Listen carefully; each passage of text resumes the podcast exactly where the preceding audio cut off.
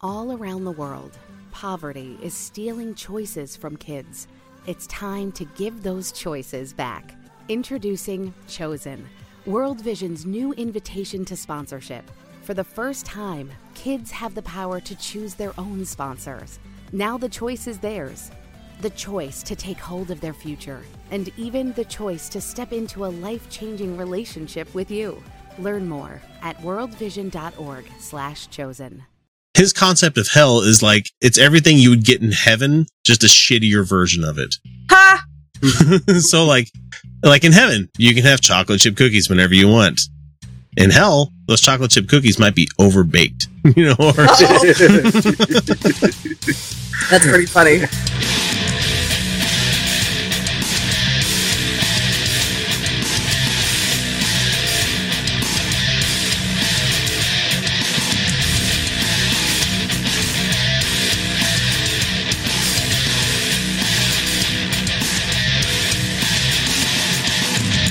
Hey, everybody, this is the Utah Outcasts. We are very much uncensored and unabashedly atheist show coming at you from the great and spacious state of Utah uh, via podcast and YouTube. We strive to bring you some entertaining news you missed, some fun with real audio, and oh, so much more each week. For each topic we find funny, infuriating, or just plain newsworthy, we make sure to consume each with as much skepticism and as much irreverence as legally allowed. The panel for this week's show consists of Kyle Steenblick and Felicia Entwistle. The two people the two people I talk to only slightly more than my wife. I'm X, and I'll be your host this evening. But before we get started, I have to give thanks to the most badass fans of the show, our sustaining patrons, uh, Robert Jones, Dan Ellis, Lewis Cruz, and with an extra special nod to Danny Lopez, who measures his junk in AUs instead of the micrometer that I have to use all the time. uh, seriously, folks, it's like an acorn glued to the front of my body. Um, Oh. yeah, I'm sorry. I got my no. I'm overjoyed to have all four of these guys as our biggest fans and patrons. I've got great big plans, and you guys are going to help us get them started. Uh, if you wish to consider yourself among our best and brightest, please feel free to do so by visiting our Patreon. Just head to patreon.com slash Utah Outcasts. And if you don't own the funds to make it rain on us, uh, but would love to show some support for the show, all we ask is you give us a few seconds of your time in whatever app that you're using to catch us on to leave us a rating, preferably five star. That'd be great. Or at the very least, to subscribe. Uh, as always, you can find us on various social media as Utah Outcasts or just email us. Mailbag at utahoutcast.com. So, what's up, guys? What have you been up to? Gave Dan Ellis a big hug today. Yay! Oh, so Yeah, I did. I did too. Yeah. Like twice. Aw. So yeah, we had the Utah barbecue today, um, and ice cream social because Mhm. The original ice cream social was canceled because the weather wasn't very ice creamy, and then it turns out today it wasn't really either. yeah. We didn't we didn't have a whole lot of takers on the ice cream, unfortunately. it was chilly. It was, a little chilly and It apparently was if you windy. It was yeah, and it was cloudy. So it was know. still it was still still a good turnout. We had a lot of fun. We had fun. We had fun for sure. But it Yeah. was, uh, and then coming up next, the calendar that I am fully memorized. I'm not stalling for is our Adopt a Highway on September 24th. Uh, let's see. Uh, for the, The- podcast, yeah. uh, we are very close to breaking 100 subscribers on YouTube. And I know for most channels that's not a big deal, but it's just one of those arbitrary things that gives me a warm fuzzy. So if you haven't, go and find us and subscribe. Uh, we've received quite a few rep- reputable people subscribing to us lately, like the guys from the, the Brainstorm podcast. They're a good show, so go check them out. And while we're talking about other shows, if you wanted to go give a listen to Felicia's appearance on Waiting for Wrath, uh, I listened, and it's always a good time there. Good episode, and we do need to get Jen on the show. We need to get God, her I to come love on. her. Yes, we do. Uh, I So happen cool. to I happen to co-host on the Godless Revolution this week, uh, which should be available as you guys are hearing this. I would say, um, but I do need to apologize to Dan and Ryan for completely blueberrying their show. like we do. I don't know Well- what you're talking about. I didn't do that on Waiting for Wrath at all. Well, whenever we get a chance to be in front of the mic and not have to do notes or anything like that, we just kind of let it go full stream of consciousness. And Kyle remembers how bad that can be for me sometimes. Um, I do. I do. And I'm very happy to report I didn't really blueberry too many of my panels at Salt Lake Comic Con. Um, but I did kind of break my Doctor Who panel. you Nice. broke it. with, with with just a couple minutes. There were only a couple minutes at the end, but at that point, yeah, there was nowhere to go. Well, we did get a five star review on iTunes from uh, Infotech RN, Nice. and he says, "I'm five minutes in and I'm hooked." Five stars. Oh, that's so Awesome. Yeah. I love that. yeah, we're So- like fucking opium. Yeah. Get you that first hit and five minutes. You might want to wait past the intro. I mean, Yeah, that intro is so good. It's like fucking crack, man. I don't know. You you know what? You know within the first few minutes whether, whether you're going to like a you. podcast. Yeah, to- Yeah, totally. whether this is going to be a good time or a waste of 10 minutes. yeah, I've listened to, unfortunately, to some podcasts where I listened to the first minute or two. I'm like, get to the point. I was talking about sex. Oh, I've only had like one partner, so I don't know what you're going about. well, well, let me tell you. No. different. Sometimes you Little get going and you're like, this is good. Okay, let's just wrap it up. I'm not into this Yeah. right now. Yeah, So, yeah. and you know what? I'm not into the intro anymore. Let's go ahead and cut to our first segment, and fans know what's coming, but for the rest of you, it's time for. News you missed, and what a better way to start our show each week than to plunge headfirst into the news that networks probably didn't want to pick up. Or if they did, you know, they wouldn't come at it with our bias. And so the first one that we have up here is Mother Teresa's sainthood. Ugh. Oh, yeah. Hmm. So, I don't care. Fuck that fucking cunt. Yep. So as we're recording this, it's the 4th of September. She was canonized today. Um, You know, it sounds about right. Actually, Yeah. Yeah, just I want everybody, I'm bringing this up because I want everybody to keep in mind how fucking evil this woman was. She was a bitch. No, well, not only was she a bitch, but she was a fucking atheist, which makes her even worse. Yeah, She yeah. wasn't even a good one. she didn't good even one. believe it. She just thought suffering Yeah. brought people closer to God internally. She didn't even believe there was a God. She's just like, nope, no medicine for you dying assholes. You're gonna believe Yeah. in God because it's good for you, I guess. She just really, really, really hoped there was, but really didn't think there was. And just to remind people of the horrible shit that she she did to people, uh, there was a profile uh, uh, published in the New York Times by Dr. Aroup Chatterjee, who was a very vocal critic of Mother Teresa, who uh, argues that her reputation as a humanitarian. that's fucking hilarious. In what was once Yeah. called Calcutta is completely overblown because over the hundreds of hours of research that he did with this stuff, he found that there was a cult of suffering in the homes ran by the Mother Teresa organization, uh, the Missionaries of Charity, Yep. that had Mm. not only children tied to beds and little to com- little to comfort dying patients, but aspirin. That's all they had to help people feel better. Oh, yeah, fucking aspirin. Yep. And he It said works that so well. So Mother Teresa took her adherence to frugality and simplicity in her work to the extremes, like allowing the practice of, oh, I don't know, reusing hypodermic needles Hey, hygiene. and tolerating primitive facilities that required patients to defecate in front of one another.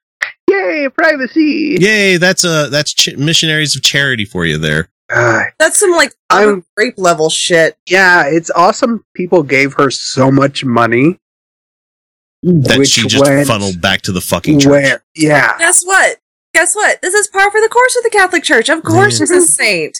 Of course, she absolutely deserves sainthood. No But you think the saints were good people? No, by and large, they were made up. Pa- they were stolen from pagan gods. Oh yeah, of Yeah. course. Well, and then the ones that were real were usually terrible, horrible people. Yeah, but they made a lot of money for the church. Didn't they, though? I know.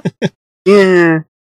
I really wish I knew um what the hell the the saint named after me i- is known for. Saint Christopher. Isn't he like the the travel one? Like, isn't that the one that people put in their fucking cars and shit like that? I don't know. There was I Saint know. Felicia, and she was like saint of something totally benign and definitely stolen as a pagan god. Definitely. that was definitely. I wasn't named for her. My mom just thought Felicia was a good name because it meant happy or lucky. So So I just wanted to bring it up to the collective consciousness that this this horrible fucking woman was was v- venerated today. Everybody's going to celebrate and pray to her and all this other fun shit. Uh, go ahead and pray to fucking Mike Tyson's Punch Out. It's going to get you the same fucking result. you know? Except Uh, that game is a lot harder on you than Mother Teresa ever was. God damn. Well, I don't know. She was pretty brutal. I know, but I got cheat codes. Yeah, you know what? She would actually fucking kill you. Mike Tyson just knocks you down until they declare knockout. So No kidding. Unless you unless you realize unless you figure out the, the correct pattern to beat Mike Tyson. Yeah. Which was re- oh, try to see if I can remember it. Which, was which apparently like- you like- watch the people in the background. They give away clues. yeah, they do. They do. nerds, Yeah. nerds.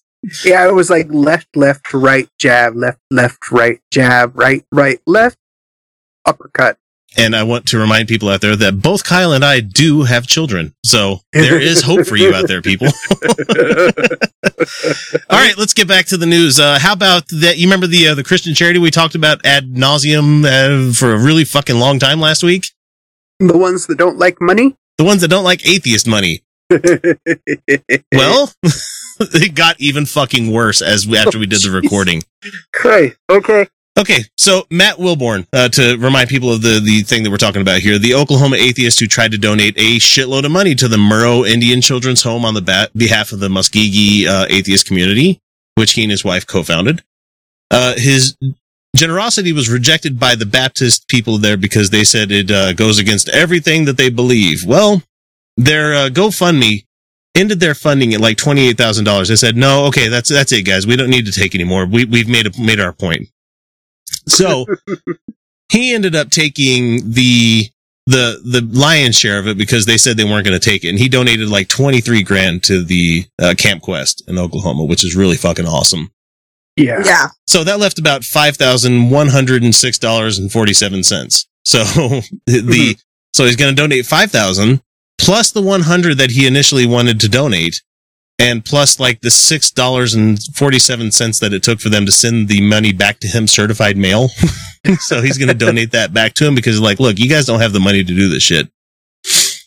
And if they wouldn't give the group group credit, fine, they would just donate the money anonymously and the church still says no. How? Fuck. they just still said no. So the children's home were, were, uh, you know, not going to get any help from these people. So what uh, Matt was going to do, he said that, uh, I tried to call the, the water company and the electric company and, and have their bills paid in the amount of $5,106. But those companies both said that I have to have their account number, which I don't have. And so he's waving a white flag and that didn't really work. So he said that he was going to, um, he was going to give it to a local church for them to donate to the, the group home. Like some father or some Catholic guy in town was going to take the money and donate it to that, the charity. And they still said, no, we would know where the money came from. We can't do that. Why? Why? Atheist dollars spend the same. Yep. And here's the, here's the real the comedy. the real comedy behind the whole thing is that uh, about two days ago, the the Murrow Indian Children's Home came up with a post on their Facebook saying the, the one of the staffers posted on Facebook about how the group could really use some money, Gee. but they won't take the atheist money. You know, so this is the post that they they wrote up there. It says, "To all my mm-hmm. amazing friends, as most of you know, I am working at the social ser- as social service rep for the Children's Home in Oklahoma. We are a faith-based nonprofit organization that relies solely on private donors and our annual powwow. Excuse me. This is our only fundraising event of the year. It will be on October 1st, starting at 2 p.m. at the Bacone Student Life Center. We are extremely behind on funds and donated items for our silent auction this year. We are also short on vendors. I'm asking for y'all to just consider donating something, anything, even just sharing this post that someone else could see it and, and would be greatly appreciated. Blah, blah, blah, blah, blah. Thank you and God bless all that fun stuff. So Hmm. I, I know a guy that was willing to give you guys $5,000. And so, This is not chump change, man. and so no, the, it's not. Not the, at uh, all. the guy that was going to, I mean, to any nonprofit, fuck, five grand is a lot, man. Yeah. Yeah, And- it is. so th- what he said he was going to do, he's like, you know what? Uh, I'm just going to take the 5,000 out and I'm going to just donate it in random packets and places and donation centers and stuff that I know are where you guys pick stuff up from. And he's just going to kind of go overboard about it. And so another atheist found a way to give the money to the charity that refused the donations from the godless. Uh, his name is Jonathan. They didn't give a last name, but he posted a screenshot, uh, about him being able to give money via PayPal because they have a PayPal donation link. There it Mhm. And to earmark it to let them know that you are an atheist sending them money. If you if you are so inclined to donate to these fucking assholes, just uh, donate six dollars and sixty six cents because Oh. that's funny. Because it's funny, and then they have to pay to send it back if they don't want it. Yep. Yeah. God How damn dumb those you gotta be guys! to turn God, down money. jeez. Ah. really? I just Well- don't get it, man. Like, if their mission is to actually do good, They're Why? they're they're Yeah. failing their mission quite spectacularly. that's so fucked up. I don't know why they're still insisting on giving them the money and not finding a charity, like, or founding their own charity at this point, It's their own nonprofit. Principle.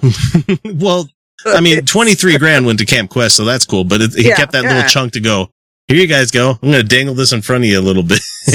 Well, I think it's I think it's more the fa- I think it's more the fact that this group of kids needs the money.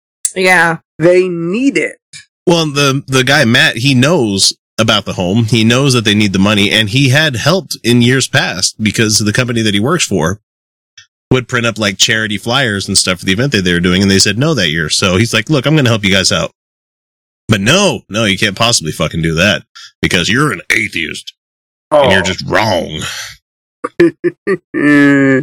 So let's talk about something good. Let's talk about something great that's going to make everybody out in the in the crowd happy. Uh, Bill Nye has got a new show coming out Yeah, he does. Bill, Bill, Bill on Bill. Netflix, and it's going to be a talk show like John Oliver. Ah, Oh, I'm so happy. I'm so happy. excuse me a second. Ah. He'd be like, Mm. "I'm so excited." No, exactly. I just, with, yes.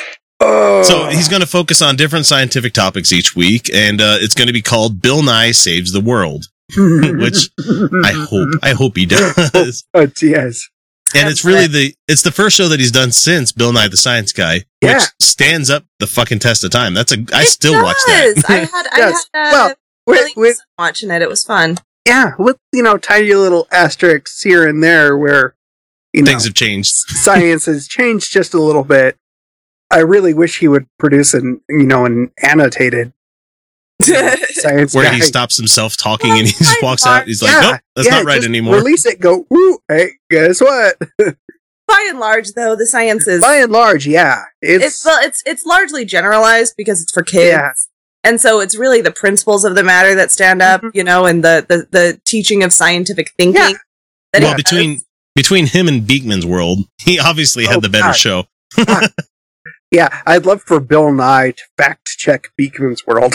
I like Beakman's World, but it's I'm just saying it was better Well, because no, it wasn't just- it wasn't as dumb. It didn't have a guy in a rat suit. And, God, fucking Beakman's World. God damn it. I never watched it. ah, Oh, oh, man. if you want to never- if you want to feel the 90s all over again, watch that because it is so based in the 90s. I don't know. Bill Nye did have music. Yeah, so is Bill Nye, yeah. Yeah. But yeah, no, the, the like the science geek battle of the '90s was Beakman's World versus Bill Nye. It was great though. What a great time to be a kid. And then you'd watch Carmen Sandiego and learn your geography. I love Fucking Carmen great. Sandiego. That's Carmen Sandiego, but I actually remember having the argument between with my with my friends versus the the Beakman's World versus Bill Nye fight with my friends in elementary school. Oh no, it wasn't quite elementary. Uh, yeah, it was. It was elementary school. Yeah, trying to remember. It was ninety two, so it was the tail end of my elementary. elementary school. So Yeah. Bill Nye Great. says, since the start of the science guy, I've been on a mission to change the world by getting people everywhere excited about the fundamental ideas of science. Today, I'm excited to be working with Netflix on a new show where we'll discuss the complex scientific issues facing us today, climate change, and with episodes on vaccinations, genetically modified foods, and climate change. So, Oh, With- and genetically modified foods. He changed his position. Oh, oh, because he's a good scientist he is. and he's a skeptic, concerned, and then he learned about him, and then he went, "They're cool, yo." they're helping people not die of sunlight in these countries because they can't get the vitamin D that they need. Oh, so great. Yay. Google golden rice, people. It's a Golden fucking rice. great GMO. Amazing GMO. Or Norman Borlaug. Yeah. Or just, you know, Ray Comfort's banana. How about that one? Because we wouldn't have those delicious bananas that have the PLU code 4011 if it wasn't for fucking moderns, if it wasn't for people cultivating and genetically modifying those fuckers. Except for genetic modification comes with less risk of transferring damaging genes that could be poisonous. Well, it's been perfectly engineered to fit in your hand. It fits in your hand and you peel it, and I'm like, you're peeling it the wrong way, you fucking charlatan. And You know, also, it didn't just happen that way. People messed Yeah. with the motherfucker. Yeah, no, You been- peel it at the bananas. You don't Yes. peel it at the top. That's how you squish Yeah. your banana. You peel it at the bottom and you get that little black fucking thing to go and throw it away. I don't like And bananas. Oh, well, You get they more all- potassium from mushrooms anyway. No. I know, uh, and they perfect. They they overlook the fact that it's been perfectly engineered to fit a condom and hit the G spot. Yeah, the amazing atheist knows all about that one. Oh, Felicia's not in the know on that one. Nope. well, Felicia, let me explain something to you real quick. He wa he made a video that of him putting a banana up his ass, and it got all over the internet. And yeah, I'm not one to shame anybody for having sort of fetishes and stuff like that, but the fact is, like, he's trying to put himself out there as like, I am this crusader against this, that, and the other thing. And like, there's a video of him pouring hot oil on his balls. There's him shoving a banana up his ass. And all Okay, this I want to. I want to. I want to tell people first of all, um, bananas are not safe to go in any orifice. Orifice. because Well, that's, that's what the, that's what the condom's for. oh, okay. Oh, Uh, second, it should never go in the ass because it does not have a beveled end, and you can lose things in there. Okay, people, this is why only very specific things go in the anus. They have a beveled end. That's why butt plugs just- usually have a base to them. Just, okay, just tie a string to the end of the banana first. no, You can pull. Oh, I'm okay. surprised how quickly your ass eats things. is Bill Nye, you Yeah. guys. Sorry, Bill Nye. We're talking about Bill Nye. Bananas. You know, Yay, Bill Nye. To, I'm padding for time. We only got a couple more little news segments. So, God damn it. so Yep. Bill Nye hopes that th- this will help spread more scientific literacy to older the older audience, helping debunk the anti-vaccine, anti-GMO, and climate denial movements. So Good. I'm I'm happy it's going to be out in 2017. Don't know exactly when, but the way Netflix rolls, I love the fact that they put out every fucking episode like immediately. Or Yeah, they do a weekly one like they've done with Chelsea Handler. Yeah, Did they this do is that? true. Oh, I didn't Yeah, realize that. yeah, they do. They do. They do. Yeah. So he could be doing he could be addressing new episodes every week too, which would also be good. So And I like the fact he could probably cuss if he wants to. Yes, he I love it when Bill Oh. Nye says that's fucking stupid. Oh, It's like I know. ah. Makes me want to shove a banana up my ass. Okay, so I found a uh, a newsletter from the Free, uh, Freedom from Religion Foundation, and it's uh, an update to all you militant atheists out there what they're currently doing. And this isn't sponsored by them or anything. I just thought maybe people would like to know where the current battleground is drawn right now between you know states and our atheist movement.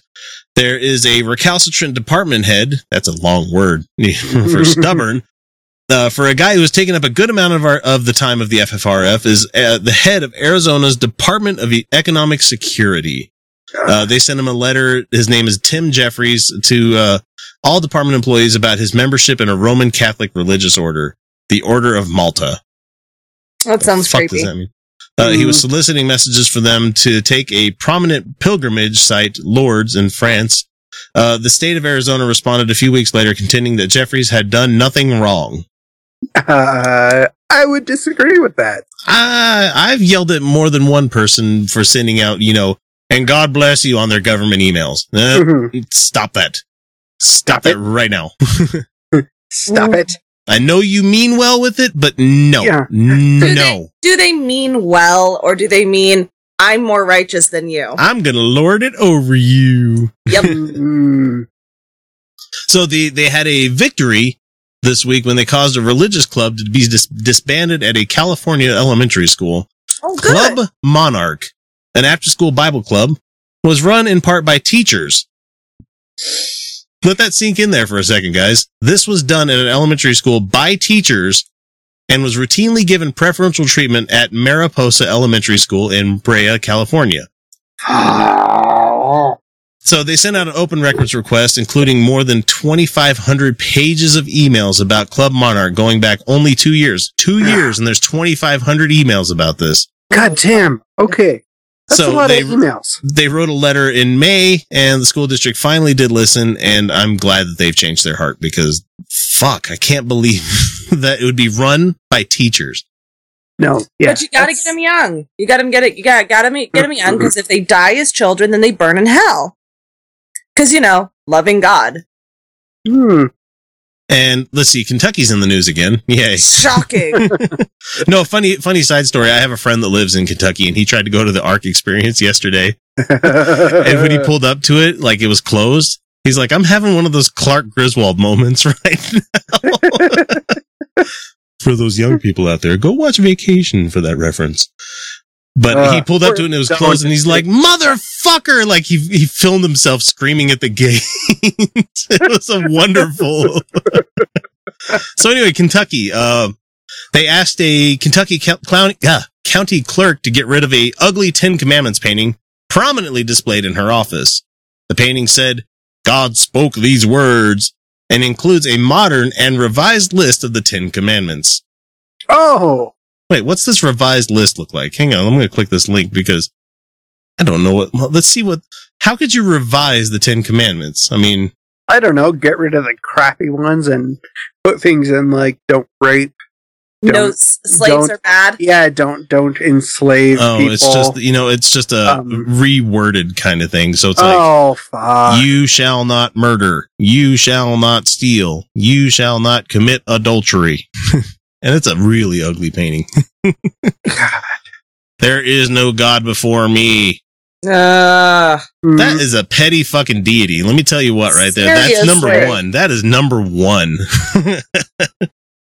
uh, so let's see. There was a couple of one of months them. ago. One of them. It, it actually says your God is a jealous God. Like that's actually like in the Ten Commandments. It's just usually like cut out. Yeah. But, like if Yeah. the whole commandment actually says your God is a jealous God, I am and you know, creator of the universe, super jelly, yo.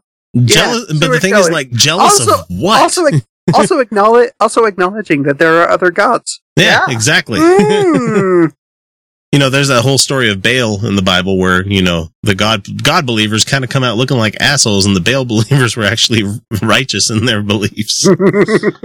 but then there's other people that said, oh, Baal was just another name for God back then. No, Fuck your. Old Testament bullshit and Jewish apologetics bullshit. Ugh. yeah. You know, I read a lot of Christian apologetics and Mormon apologetics, but when you get into like other religion apologetics, it fucking hurts my head sometimes. Okay, so they asked her to take it down a couple months ago and they've refused. Mm. And a couple of months ago, the, the organization took a local judicial judicial official, uh, took on a local local judicial official for his refusal to marry a non-religious couple.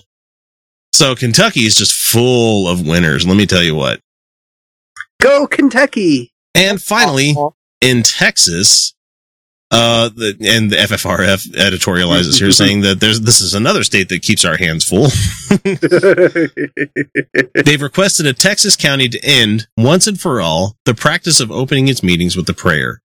In July, they contacted the county regarding a newly instituted policy of inviting members of the public to deliver invocations.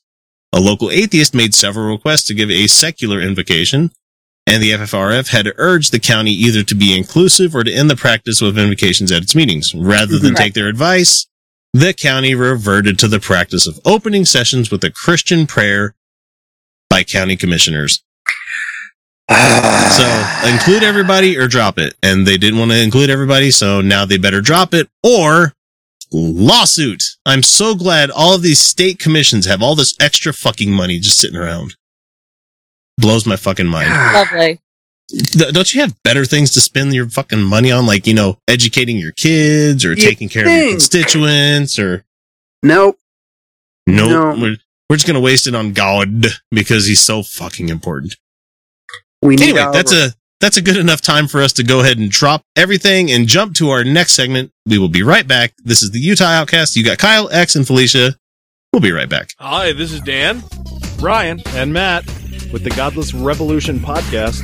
We've had a lot of great guests on this show. such as Russell Glasser, Dan Arel, Brian Fields, David Silverman, Doug Mesner, aka Lucien Greaves, and Joey Kirkman, whom we love a lot. We've also had a lot of really cool local guests. And we're a podcast that likes to fight for the separation of church and state and against anti skepticism of all kinds. You should give us a listen because if you don't, you're going to be really sad. Make your ears happy.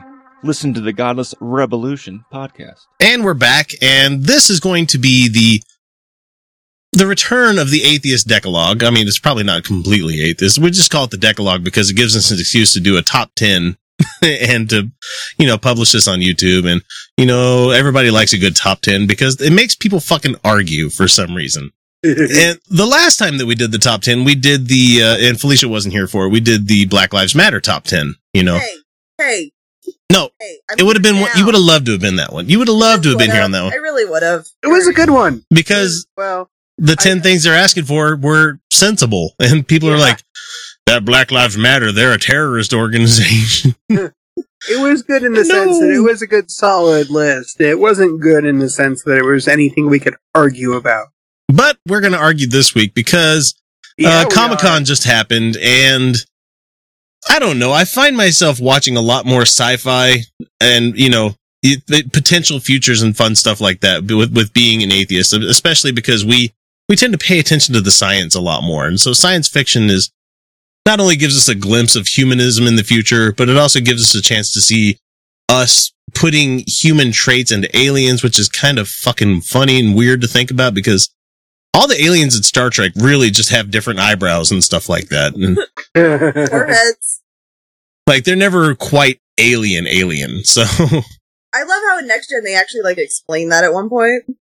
oh yeah, the panspermia thing. Yeah, there it is. Yeah.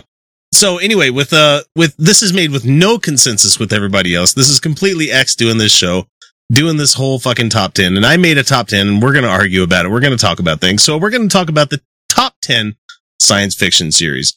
Uh this is merely the opinion of me the writer. I bring it to you to have it challenged. And please let us know. Well, was that hard, was that a hard shot, Felicia? It was a it's a sixty percent alcohol, so Ooh, man. We're going to get blueberried in a couple of minutes. oh boy. Okay, Yeah, so in in my particular order, number 10 on the the list of science fiction, Firefly. Okay. Uh, there's a lot of people that are going to say, "Oh, well, how come is it fucking higher on the list?" And you know, Well, because it wasn't a very long series. And I think I really, and you know what? That's not its fault. But the thing is No. that since we couldn't explore the universe more, yeah, it just can't make top. No.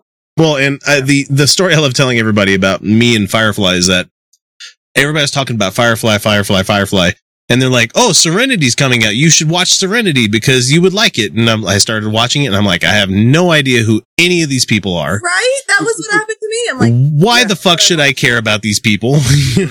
I then a, a years later, I went back and watched the show, and then Serenity. I'm like, it was good. That was a good show. But at the same time, like I didn't under and spoilers. I mean, if you really fucking need to know spoilers, when Wash died, I was like, okay, he's the pilot. I'm like, I don't get why that's such a big deal. And then you watch the show and you're like, oh, because he's a really fucking good pilot, you know, and he saved their ass a lot of times. And he's a cute character. he was an awesome character. He really, really was. Well, let's not forget that he's an amazing fucking voice actor too. Alan Tudyk is an amazing person. He really is. I mean, watch Wreck It Ralph again, people. That's the voice of King Candy. Well, What he's the shit? just- Seriously? yeah, no, yeah, no, he he is. And and Rogue One, Rogue One, Rogue One. Oh yeah, he's playing the voice of the droid, isn't he? Oh, cannot wait! Cannot wait! Cannot wait! Oh, God damn it. Okay, hold on. We'll, I'll blueberry that in a break. so anyway, this uh, like I said, it had a small spattering of episodes, and when I went back to watch the episodes, I was kind of let down because I I realized that none of the mortal danger these people were in on the show ever really meant anything. Because I'm like, oh, he makes it to the movie, he's fine. so that's probably my fault. But I mean, this movie had uh, the movie uh, Serenity had uh, Chiwetel Ejiofor before he became too awesome to contain. I mean, he was a great villain on Serenity. I thought he did a really good job. And you know, please realize that if it's hitting number 10 on this list, that I have I have a lot of other shows to back up ahead of it. So, number 9, Red Dwarf. Oh Yeah. God, I love Red Dwarf. It's so underappreciated. And for people that are living in Utah, I don't know if it's this way in most other states, but um, I used to watch PBS on the weekends, and they would do a lot of. Uh, they would do a lot of showings where they would show stuff like Red Dwarf and the Red Green Show, you know, British Oh, yeah. comedies, com- Canadian shows, and stuff like that. Yeah, I mean, yeah. I watched the whole run of Allo Allo, which is fucking brilliant fucking TV Yes. show. But yes. Yes, uh, but like on Saturday nights, it was Red Dwarf, and you know you get introduced to these characters. You know, Cat, which is just a hyper evolved feline. yes. That cat's still my favorite from that. And then The- then I went and watched uh oh my god, what it Blade? Blade. Blade, you know. Yeah. Half vampire, half human. He kills Yeah, vampires. yeah, Yeah, The and then there's cat there, and I'm like, it's cat! Cat! cat! Wait, he was on that? Which which Blade yeah, movie? he was Yeah. the, the He was- first he one. was just Really? yeah, he was kind of just like a background guy. And yeah, then then uh Oh William fuck! put I gotta go back and watch it now. yeah, and then William put on Tomb Raider, the first one, and then I was like, it's Rimmer! Arnold J. Rimmer. Arnold, Arnold Rimmer, man. but the the Yeah. fucking characters that they had on that show were just you only had you could make a show with four characters and yeah, just it was amazing cheap so sets great. cheap setup cheap Really, cg and it's still going. yeah they're coming back with They're another still going. Well, and and like they dealt they dealt with such like weird existential issues. Like if you if you had to be judged for your life, you had to be judged by by yourself, yourself. Like, oh, oh. man and they did it with like cat got judged by shows. himself he's like yeah you're awesome buddy he's like i know am i I am awesome. Cat totally passes. and rimmer shows up and he's like oh shit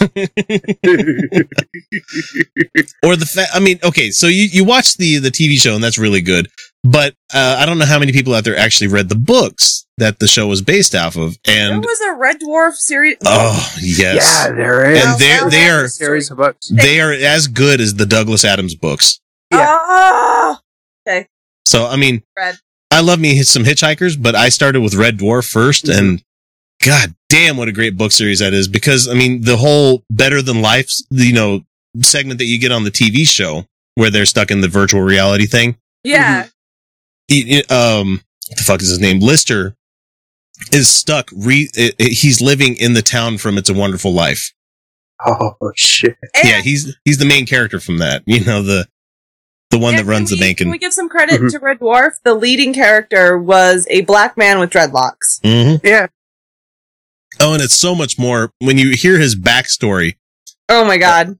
Well, like reading seriously, if you're a fan of Red Dwarf at all, go read the fucking books because it makes it fills you in on a lot more stuff. Like, and it, like the funny shit that happens, like the the fact that Rimmer died from you know his died on the ship bef- when everybody got blasted by the nuclear explosion that happened on the ship that killed all life or whatever it was. Yeah.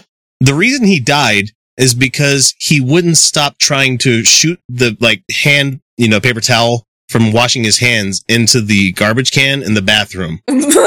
And he missed like 23 times in a row. And the author's like, if he would have stopped at like 19 or 20, he could have got back to his, to this place at the right time. But no, he missed it because he was such a fucking vain person. and he gives you the gazpacho soup story. Oh man, I fucking love Red Dwarf. so great. So great. And then he loves Vindaloo, which is a great Mhm. choice. Mm, Like, and Papa Lister loves. Well, Vindaloo. yeah. Yeah. So number eight, number eight, Futurama. Yes. Yeah. I, I'm a Simpsons guy. I've always been a Simpsons guy. You know, it came out when I was fucking nine years old and it's still running. and so when they told me they were going to be doing a, you know, more adultish kind of sci-fi Oh my god. Oh yeah. storyline, I was like, oh, I'll have to watch this. Death by Snu Snu, Zapp Brannigan. My favorite character of all Oh fucking time God. that they created on the show was Hedonism Bot. hmm So if I'm getting ha- that tattooed someday. I really am. If you haven't seen it, Billy West read a a whole collection of um Donald Trump. of Donald Trump quotes as Zapp Brannigan, it was too and perfect. they are per. It is perfect. It is too perfect. I'm Zapp it is Brannigan. brilliant. and if you can, if you can find the YouTube, find it. Sorry, Car- Carly in the background. I mean, there were so many Yes, things so about this show that worked for me. fav- One of my favorite Zapp Brannigan jokes is, "I suffer from a sexy learning disorder." What is it again, Kev? Sex.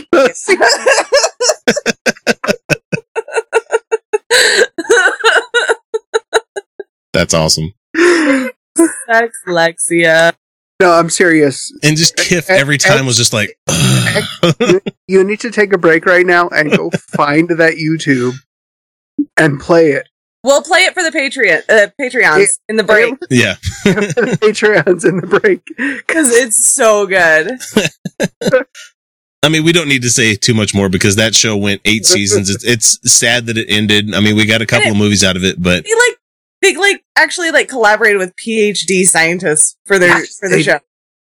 It was it's such a good show. God, I love it. I love it so much. I'm so sad that it's gone I am Lrrr from planet Persei Omicron 8. And Leela, come on. they wanted to cut Fry's dick off. To, oh, I loved Man it. horn. Yeah. so, number seven, uh, Battlestar Galactica. New one. The new one, yes, not the Yeah. not the oldest shit one. No, no, that one we don't speak of that one in in, in our community. You know, I'm I'm I'm I'm gonna have to take issue with that one because I Okay. think it was a shit series. oh no way! Yeah. No, yeah, it, it was. in what way? The story was just shit. It, it was it was an awful story. but the characters. The characters were one but the interpersonal drama. characters were okay. and then they played all along the watchtower. That's a really good song. Okay, if if you only watched a portion of the show, if you only watched, you know, it's like a single season, it was really good. Or or If or watch you can watch the whole thing. And then every time you see a character from that that was a Cylon, you yell at the TV every time they're in another show and yell, Cylon! Yes, but they were like all fucking Cylons, and then the whole thing just ended. That was the point. They were all Cylons. Fuck. It was so good. It was They were all descended from Uh-huh. another race that created Cylons that became flesh. And yeah, it was, come on, I- Lucy Lawless was fucking amazing in Lucy that. Lawless. Oh, I love her. She's still Or awesome. the guy that played uh the it was- backup guy on Quantum Leap. I can't remember his fucking name. it was And I- so Mormon though. I love an imperfect female heroine. I love. oh man, Starbuck is a lady. Oh, Everybody loved that character. oh, she was so good, and she was she was complex, and she was And she didn't give two fucks. I love no, the she was an imperfect character. She was an imperfect heroine, and and I mean, you you we we've seen it in men. Like we've we've had our heroes and our anti-heroes. We have imperfect heroes, but so often when you get a female hero, they're like saints. Like they're your they're either your Madonna or your whore, right? That's your female heroes. Yeah. No, she was an imperfect hero, and she was awesome because I don't know. I, I didn't know if you guys knew this, but turns out women are imperfect. Yeah, how about that? I'm I'm I'm sorry, but all I can hear right now is is is my wife in the background yelling. Are you talking about Battlestar Galactica? That series sucked donkey balls. I loved it, Carly. I loved it. I mean, when I was, when, you got to re- realize the time when it came out was middle of the fucking Bush Bush presidency. Get a microphone and headphones if you're going to join the show. God damn it! Seriously, you're welcome to join the show, but get on the mic. So anyway, I like the the initial setup of you know uh, Baltar, uh, who had who let his lust and love compromise the entire fate of humanity. You know, culminating in the history repeats itself storyline. And you know, I just I, I love the fact that it led us to the final five thing, and it was a tease. What? and It was made. To, oh shit, she joined Hi. us. Hey, I- it's Carly. I've been summoned. Yes, tell us why Battlestar Galactica sucked. I hated the Cylons. I I hated. The robot ones or the human ones? Where is the distinction? Boom! There it is. Yes. That's Where the is point. distinction? You're There going isn't. along, you're going along and okay, they're, they're all human and they hate the Cylons and then suddenly boom, they're all Cylons. And you go back into the past and they are reincarnated from some mystical past. I think it was more of a metaphor for that history can repeat itself. Yeah. I know. I, so say we all. I I can't stand that series. I've watched the original. I've watched the secondary series. I hate it. I love the them being on the one shitty planet that they chose to settle on, Oh god, that was a good one. And, and it became a whole an- like analog to the Bush administration and the shit that was going on, like Yes. Gitmo and yes. Oh, It makes me crazy that they are some kind of mystical source species. no, it's not mystical. That's the get. That's the that's the getcha part. It's not mystical. No, it's not mystical. But they they travel and they come back to Earth and somehow they are the source of humanity. I hate that show. because they that they interbred co- with I love that they tackle complex issues like, uh, what about abortion when we only have just enough people to keep us genetically variant? like, Those are complex issues when you're dealing with something where okay, you have a choice between maintaining a species, you're maintaining humanity, or human civil liberties. Where's the line? Yeah. yeah, it's, it's it's that's a great issue to tackle. So instead of looking, so for me, it was not necessarily the overarching issues; it was the metaphor. it metaphor. was the it was the week to week. You know, how are we going to survive? You know, people being stuck in a caste system because you know people that worked on the factory ships have to work on the factory ships and continue to do so how do we underneath do the we protest, and they have to get they get martial law on their ass and yeah how do we truly distinguish us the us from them how do we truly distinguish the other and the enemy and the ally and and where does that where is that line drawn and can we distinguish the enemy from ally based on series uh, uh, based on the consequence of birth yeah I think we need to rewatch it. That'd be fun. No, Carly's not down. no, fuck that show. Again. I can't watch it again. I've watched it so many times. I've watched the secondary series twice. I've watched the original. See, My I never watched uh, the. Yeah, my dad loved that series. I never watched the follow up series. What was it, Caprica? I never watched that. Uh, yeah. I didn't watch that one. i couldn't get I into couldn't get past the first one. No, I couldn't get past the first one. I couldn't do it. My dad loved the original. I watched the original probably three times before I reached adulthood. And yeah. so when I had the second one, I watched the second one. I couldn't do it. I finished it, and I'm like, oh my gosh, I just want to kill somebody. Well, for me, the, the I- I watching the first one as a kid. on this one, except that he's an asshole. well, thank you for coming on, Carly. yes thank you carly it's always good to have another uh, another woman voice Oh, I'm tired. I have to go to sleep now. I'm Okay. night night night night. We'll, we'll we'll get Kyle back on and we'll talk the next one that we have, number six on the list. All right, you talk to Kyle. All right. See ya. I'm tired. And she disappears into the background. that was That was a fun. little that was fun that was fun All right, number six on the list, Dune. I don't know how a lot of people feel about this, but I fucking love this series. Nope, I'm with. not exposed sorry Oh, you've never been exposed to Dune. Nope. Well, that's good. Don't worry. Dune Don't is- watch the movie. No, do watch the movie. The movie's After. so good. after Okay. after you you read the first book, and then you go, "Wow, they really fucked this up, didn't they?" I I am absolutely in love with the with with the with the I- movie. I love that movie. I Really really do. The There's a lot of people the, that uh, the sci-fi miniseries is great too.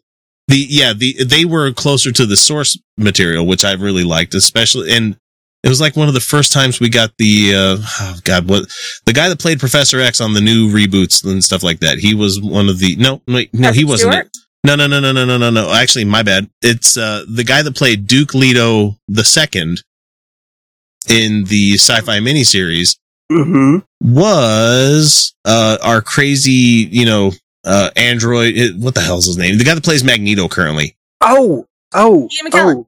No no no no, No, the, no, the young no, one not not Ian McKellen. the guy that's going to be in assassin's creed Oh God, i don't know uh, his name I Fassbender. for- Michael. yeah michael fassbender Yes. and like he was young.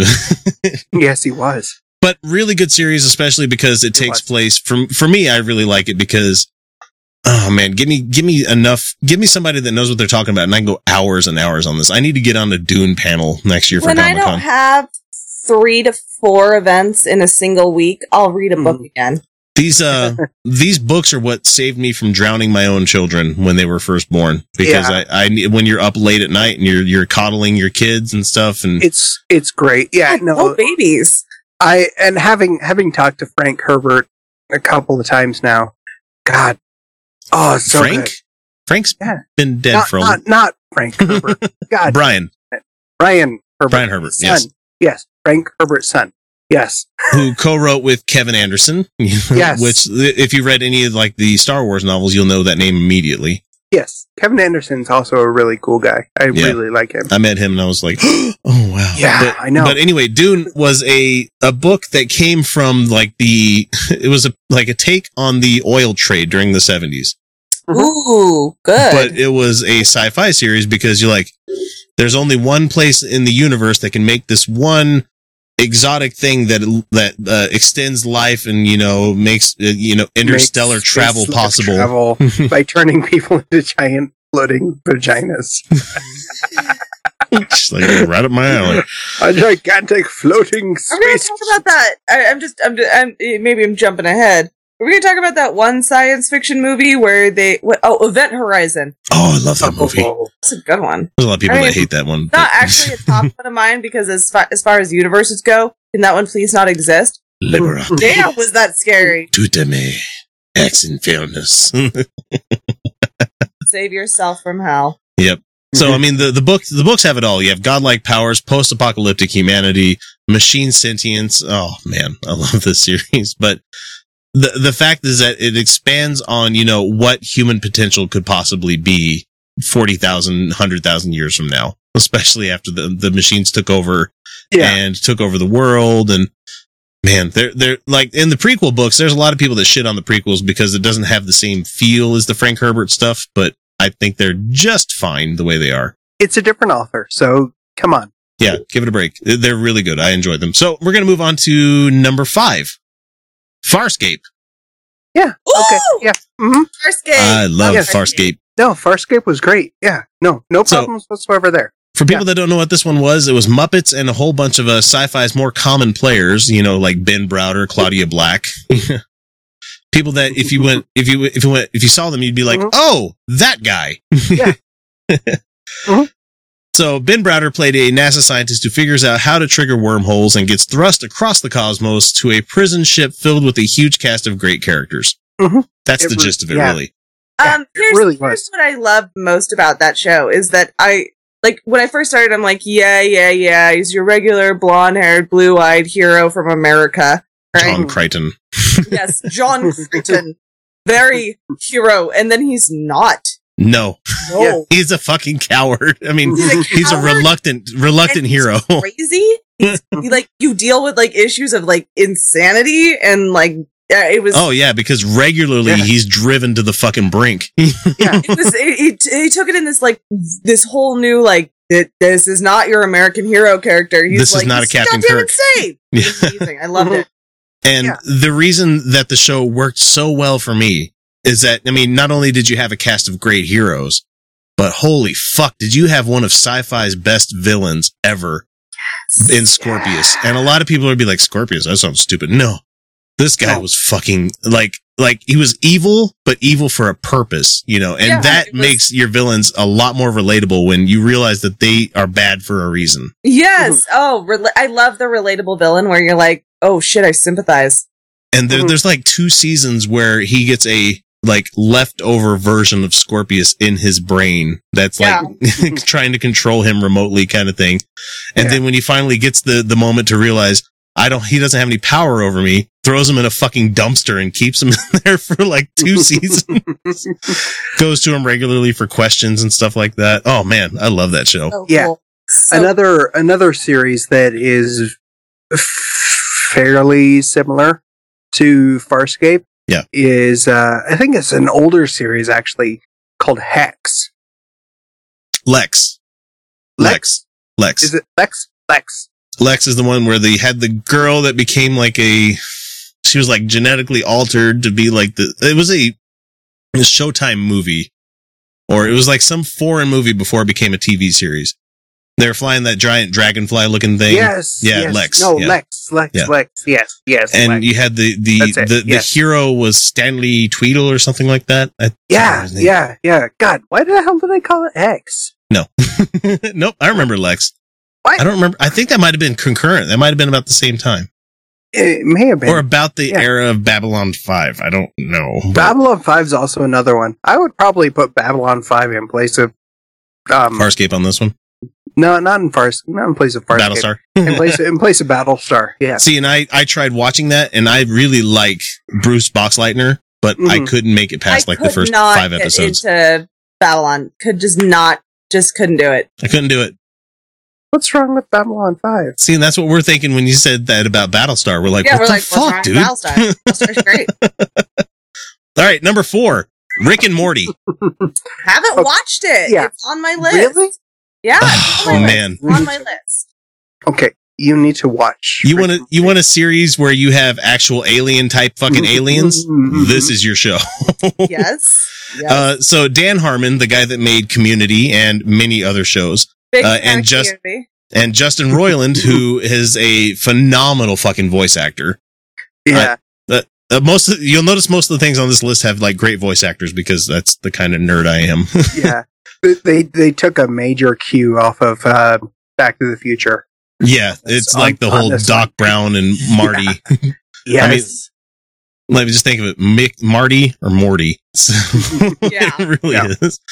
Uh, so it's a it's a show that is based in uh, the multiple universe theories, where like there are an infinite number of universes out there where you exist as well or Mhm. don't exist. Nice. And so they use a portal gun that the that Rick has created to travel between dimensions. Like there's one there's one episode where they get stuck. Um, they fuck up the planet so bad because Morty wants to get laid. they fuck up the planet so bad that they have to find an alternate universe where their selves barely just died. so they portal Yeah. into this this existence and they bury the fucking bodies in the backyard and just take over like nothing's wrong. oh, I love this show. Oh god! And then there's one where they they they like portal themselves into the nightmare into their nightmares, and then into the nightmares of their nightmares. Oh, that's the Inception episode where they yes. they go into the math teacher's memories and then they use the they incept themselves into the math teacher's like uh, sexual fantasy of somebody and it ends up being like this take on Freddy Krueger yes. where he's like you can run but you can't hide bitch and he just uses bitch all the time. God damn it, I love that show. And the family on it is completely fucking dysfunctional. oh yeah. of course it is. So just Rick and Morty, I, I fucking love that Mhm. show, and I can't wait for season three to come up because you don't think as a you know weekly show that you'd be that into it, but like the twenty episodes deep, and you're like, fuck, I need more. I really do, so and because good. they they they're not afraid to say and do horrible shit on that show, which is Mhm. probably the main reason I like it because I mean the the the main hero, like there's one episode where he just has a you know a whole planet sum with like some uh, with a, uh single consciousness like the borg kind of thing it's his Oh, like dear. ex-girlfriend so he goes to the planet and he just gets laid the entire time yes. number three the we have to put this one up here star trek Yeah.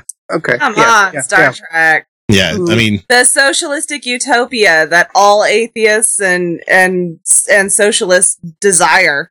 Are you Everybody. kidding? Everybody everyone, loves Star everyone Trek. should want the Star Trek universe. No, if you don't like Star Trek, you're wrong. You're That's wrong. just it. now here's the question i want to ask you guys what star trek is best star trek Oh god damn it. Why? Why? Why? Why you no do this, this? i'm not going to do it to argue Why with you you i'm just do saying i want i want to know because it says a lot about your character about which one you enjoyed the most Well, eh, because there was a lot about enterprise i enjoyed no. Which one you? I can Which get one you? Enterprise. But it was which the opening song. The opening song that Ugh. killed it for me. Oh, the opening terrible. song is shit on It's Enterprise. so really, bad. it It's so bad that I was just like, I'm, I fucking hate this song so much. You didn't But- have a but- problem with the fan service of the uh, the the the what is it the Vulcan lady where she's like half stripped down every fucking episode. Ah, Oh, that's she was Ah. attractive though. She was very attractive. ah, yeah. well, you know, you kind of have to be on TV. you know, I'm not. I don't this- have a problem with attractive people being mostly naked on TV. Okay, that's not my problem. my problem is that we don't get near enough Real people. of guys being objectified, or if we have to objectify women, it's like they don't get good characters. Like they Mhm. just don't. yeah, like the the lady, the the doctor lady on the Star Trek. Be- Uh, what is it? Into Darkness. Yes. Where for no reason here she is in her underwear. It's like under- what yeah, the she's in fuck? her underwear. Or or how about that uh, was the best part of that movie. Deanna Troi? What about Deanna Troi? Like she Ugh. Oh no, No. She, I actually, I commend that actress because for seasons, for season after season, she demanded that she get a real uniform and she get a phaser. And then finally she did. And I was like, yes, go, go, Deanna Troi. Like she was like, she's like, no, I don't want to be wearing this costume. I, she hated her costume. She hated that skin tight, like, just like, she's like, just a sex thing. Well, at least she's not wearing the Well- fucking two piece that the guys are always standing up and tugging down. Or Okay, or Riker. you guys yeah. need to Google Riker getting getting sitting down because he never sits No. down like a normal person. I does. know, it's Yeah, so this- great. the co- the costumes the costumes were were kind of terrible. Um, but no, Deanna Troi. No, I can't. I didn't like her character. The Well, impact no, I thing didn't was like her. I didn't like her character. I and- I didn't like her Oh character. yeah, but Lwaxana Troi. Yeah, Lwaxana. No, it- yeah. I just, the actress. She's a bitch. Oh, Marina Sirtis. Yes. Is she? God damn know. it, I yes, she is. Hilarious though. Um, well, her character's I'm gonna terrible. I, I'm gonna piss people off, but I really loved Voyager. I really did.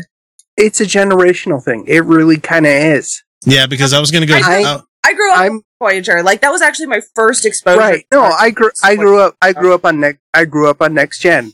So But I also Encounter at love Farpoint. Next Gen. I actually okay. Mm-hmm. I love Next Gen after the first three seasons. The first three seasons were really dull for me. I really had a hard time with the first three seasons. oh, but you miss out I- on Tasha Yar. I, no, I remember Tasha. I do remember. Tasha, Tasha. Tasha Yar was awesome. She and was my- great. I loved that character. No, by the way, that, that that actress is she's awesome. Is she She seems awesome. She's She good on Ray Donovan. sweetheart. Well, I went to the Star Trek convention a few years back, and I got to hear both. Um, I'm I'm forgetting her name now. Who are, who plays uh, Janeway? And then I heard Shatner. Both of them speak. Guess which one was far more interesting? It was Janeway. It was Oh yeah, Janeway. because Shatner doesn't have a fucking person. Jesus, that guy sucks. He's such an arrogant blowhard. Oh, Ninety years old. Yeah, see, if you really want to see he Shatner, he just doesn't give a fuck. Is no, what look, it is. I I love Oh. Shatner. I love I love the character that he plays of him being Shatner, and him being his most Shatneriest was on Boston Legal. Go watch that show because it was a, like an offshoot from some Law and Order or The Practice or whatever the fuck it was. well, Shat- But Shatner, god damn it, it was um. the- it, he's a he's a noted liberal guy that that he, he Yeah. did the the newsroom show. I can't remember what else he did, but he wrote that show and oh, holy no, shit, Aaron it was Sorkin. yeah, Yeah. Aaron Sorkin's like law law and order kind of thing, and he he gets uh what the fuck is the name? Uh the guy that played Ultron. I can't remember. Um, Yeah, exactly. hold on. The Yeah, name. I'll, I'll let you query that. But anyway, it's it's a show, a courtroom show where it has you know it has fucking Shatner just being his most Shatneriest, and it's it's a really funny uh, portrayal of the him being Shatner. Really, yeah. I do. I do want to give a shout out to Leonard Nimoy though, and his basically the creation of the Vulcans and their culture in general. Oh, oh yeah. Like, he was the he was the brainchild behind the Vulcan culture. It was it's it's um you got to give a shout out to that.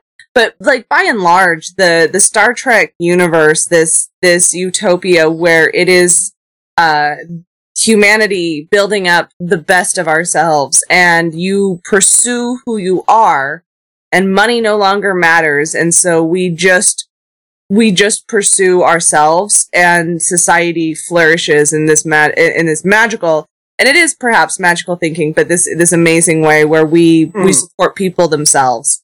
And i think that's Yeah. a that's a goddamn fantastic concept. So we you got to get star trek love even if it's cheesy as hell. And Wow. and you know what? Fuck you haters who hate janeway.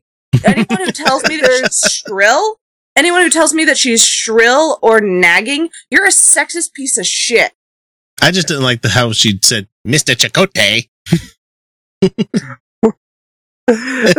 that's just that's just Kate. That's just Kate Mulgrew. It re- it That's- really that's just that's just her. Kate That's Mulgrew, that's her name that's- See, for that's me, her. That's her particular delivery. Uh, I don't really have a problem with the character. no. And I, I was a Deep Space fine. Nine guy because that was the, Space the Nine was really good. It See, really was. Get into it. oh, man, especially when they get to the D- Dominion like, War. I- Oh my gosh. D- DS9 got really good. Uh, like Later like seasons. next, like next, like next generation, you have to get in a couple seasons. Okay. because let there's there's Let a the season where let the characters develop, and then it gets really good. Because Worf would come back and he would be piloting the Defiant, and they'd be going to war with an alien species from the another quadrant. And I, I like Deep Space Nine because it was the whole melting pot of America on Deep Space Nine. And so, I mean, you get the people from the Federation, you get the people on different starships and everything. That's great. They're part of the Federation. But Deep Space Nine had people literally from like different cultures, different worlds. Nobody wanted to get along. And And you know Yeah. what? I like the J.J. Abrams universe. Fuck you, haters. I like it. Except that second movie, man, that was Ex- bad. I- it's a fantastic universe, except for J.J. Abrams. Yeah, he needs to stop. Fuck that guy. And since we're talking J.J. Abrams, let's go ahead and get into number two Star Wars.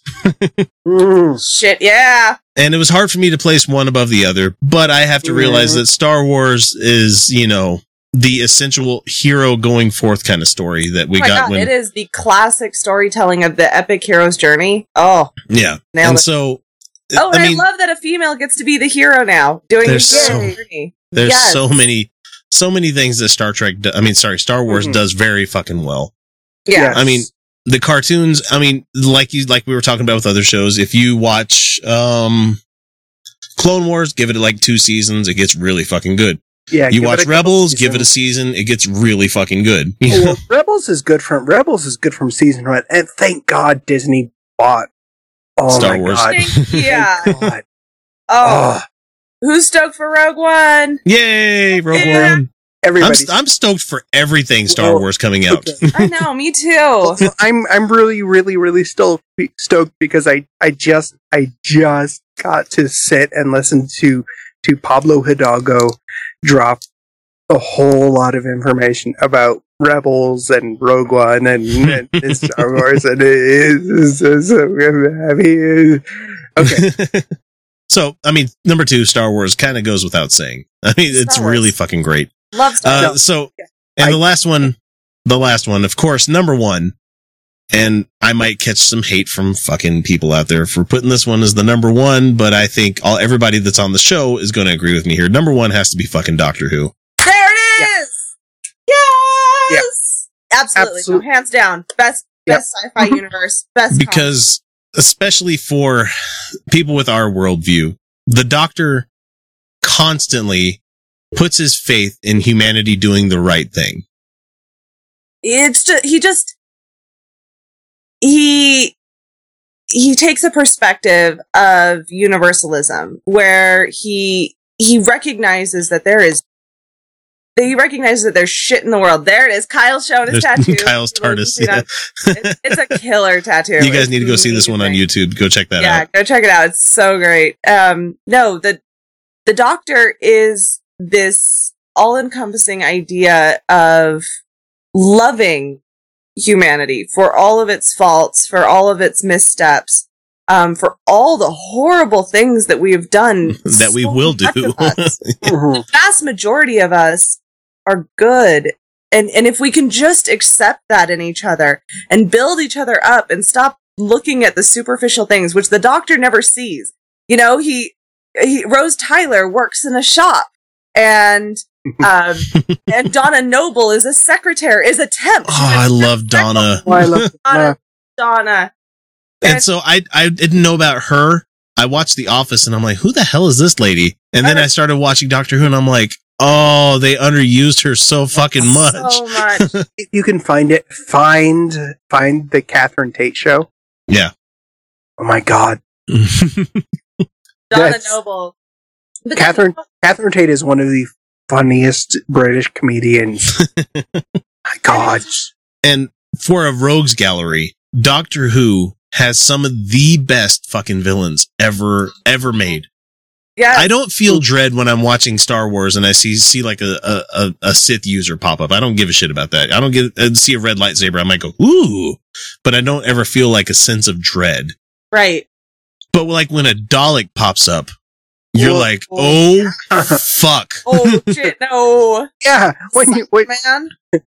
when when you have multiple species that are just entirely genocidal, Oh.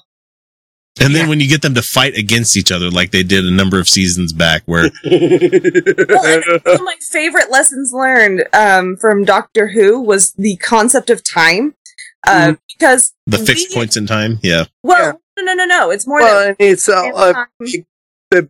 what big ball of wibbly wobbly, Wobbly, tiny- timey-wimey stuff. stuff. Yeah. And that's Mhm. actually like it's scientifically that's actually how time works. Time Mhm. is we experience it from our per, our particular perspective of a Yes. linear timeline, a start and an it's- end. It's a linear progression of cause to effect from point Right. to But But that's in not how time reality, it is a big ball of wibbly. And my, one of my favorite moments was the Bad Wolf episode. Oh where Rose is she gets sent back in the TARDIS, right? And her and her mom's like, "That's thousands of years from now. Why are you even worried?" She goes, "No, it's happening right now." And then I had this moment where I was like, "Oh, it Fuck. to a fourth dimensional being, that's how it is. It has all happened already. it is all, yes, it's it's all happening. It's all a wibbly wobbly ball of timey wimey stuff. It's oh. And, and that Oh. character of the doctor and, and the multiple iterations of the the, the personalities that change Mhm. every time he regenerates and everything. Just yeah and these these new Ah. experiences and perspectives that we can gain and oh it's just so perfect Well, it's such a fantastic series. It's such a fantastic series, especially when you get further into just the background behind the series. Mhm. And I, I, I've had, I've had the chance to talk to many of these different actors. It, it has such a profound effect, a, a profound impact on everybody who's interacted and worked on this series. it's so good It's incredible. It- It really yeah, no, is. it's I and they well and then there's like the weeping angels these concepts of they don't kill you outright they steal the potential energy of your life and send you back in time Mhm. what like they don't Yeah. they kill you in time Right. they Well, take your timeline that's terrifying it is. It re- those They are take those your are timeline. They take your potential energy. Right. Oh, and I've I've heard from several people who are very very steeped in this series for the past 50 goddamn fucking years. 50 fucking yeah, let's not talk about longevity here. Yeah. 50 years that this has been going on. The the Weeping Angels are by far the creepiest. Oh, and you know they're based on an actual scientific particle that they that are. It's a particle that they found scientifically. Like this is a thing. Yeah. While they observe this particle, nothing changes. But when they're not Mhm. observing the particle, everything changes really fast, and they don't know why. And that has some very deep implications. Of Mhm. does our observation change the outcomes? Yay, quantum mechanics. Quantum mechanics Oh, and superpositions so and cool. all. Oh, it's so good. I oh, just love it. Yeah. I no, love it- Doctor Who, and I don't. I don't think anybody here would would argue against this being the number No. one. no, no, not at all. Not at all. If all-time- anybody's not familiar, go delve into all just binge watch just everything you can, and go go find and listen to the the Big Finish audio stories. It. The Big Finish audio, yeah, the uh, most recent ones bring back David Tennant, Ooh, the Doctor Number Ten, and Donna Noble. oh, Donna Noble. They they have more adventures. now David Tennant. I, I mean, he's Chris Eccleston did a really fucking good job Yes, breathing life back into the show. Oh, it, it no, wouldn't. did. I, I, I, I don't. Uh, no, the series would not have recovered if it were not for him. No, it's He true, does, and he I, does I not get enough appreciate- credit. I appreciate his his his time. because he, he's the one that got me started watching it. Because I mean, I remember Doctor Who when I was a kid was on TV, and I never really paid much attention to it at all. But Yeah, then, like Chris it's- Eccleston shows up, and I'm like, oh, that's Destro. For Yeah. people that people that actually watch those GI horrible GI Joe movies, well, I'm one of them. now, see, here's here's the thing for me is I tried to watch Doctor Who from Eccleston, and Yeah. I was like, I don't care. And then somebody's like, try it from Matt Smith, and oh, then I did, and I was hooked. I was in. I was like, yes. So then I went back and watched Christopher Eccleston, uh-huh. and then, that's then fucking watched heartbreaking. It. it is. Well, so then I watched it again, and then I'm like, oh, how did I pass this up? And then it gets to David Tennant, and I'm like, I don't know about this doctor. I don't know. And then I'm like, oh, this doctor. And then it gets back to Matt Smith, and I'm like, and then there's the, the, the shared universe you have with Torchwood and actually, I Oh. didn't say Matt Smith as the doctor was he was a great doctor. It was my problem with the writers how they made it about um, Amelia Pond instead. I liked Amy Pond. well, that's because I liked Well, her a lot like, more than the current. stress a lot, and that really Well, a, a little bit, a little bit, but that's also because Matt Smith was kind of flat. He didn't have Yeah. very many dimensions. That's part of the problem when you have somebody very young. But she's that gonna be in Guardians of the Galaxy too. Yay! but- But then you have Peter Capaldi. Peter Capaldi has been a very interesting doctor. He's been Oh very, my god! he's been very interesting. and I'll have to say, I've watched one episode of Capaldi. Oh my god! I don't get me wrong. I fucking love TV. I love shows.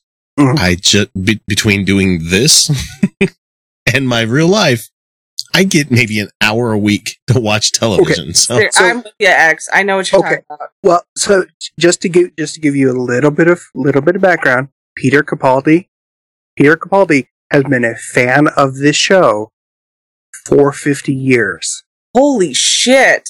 He's like Peter- David Tennant's. He's like David Tennant Yeah. level de- dedication. I Yeah. liked them. I liked them on the Pompeii episode. Peter Right? Peter Capaldi wrote Peter Capaldi wrote a fan letter to William Hartnell Aww. to to the show to the first Doctor. Wow. That's how long he's been a fan of this show. So he brings all of that fandom and He does all have of this that passion. He does like Oh, his doctor God. feels like well, and they in the 50th uh 50th anniversary ep- uh, short or movie what t- movie TV movie that they did. Uh Mhm. they did a really great job of being like the man who counts and the man who forgets. And Matt Smith was the doctor who forgets and Peter Capaldi Mhm. seems to have this gravitas of acknowledging all of the Yeah. doctors and what He does. Mhm. Oh, he does. He he is at this point. He at this point is He is your doctor. well. This oh no, my my doctor will always be Sylvester McCoy oh The wow. doctor will always be David Tennant. because that's that's when I that's when I got hooked. But I couldn't watch. You know, it, that's because we could only see them on PBS when they aired them Ah, Yeah. uh, as a kid. Out So- of order. out of out of order, but with no context. But that was the guy who who grabbed me and Yeah. and made me made me recognize the the series. Uh, and then it came back. Oh, thank God it came back. Sorry, I no, that was the that was the one that was like dressed kind of posh, wasn't he? Sylvester McCoy. Yeah. Uh, he was the guy with the umbrella. Yeah, he wasn't he wasn't the scarf and one. hat. That's right. Yeah. Uh, That was Sylvester- Colin Baker I'm thinking of. Yeah, Colin Baker was the guy with the the, the afro.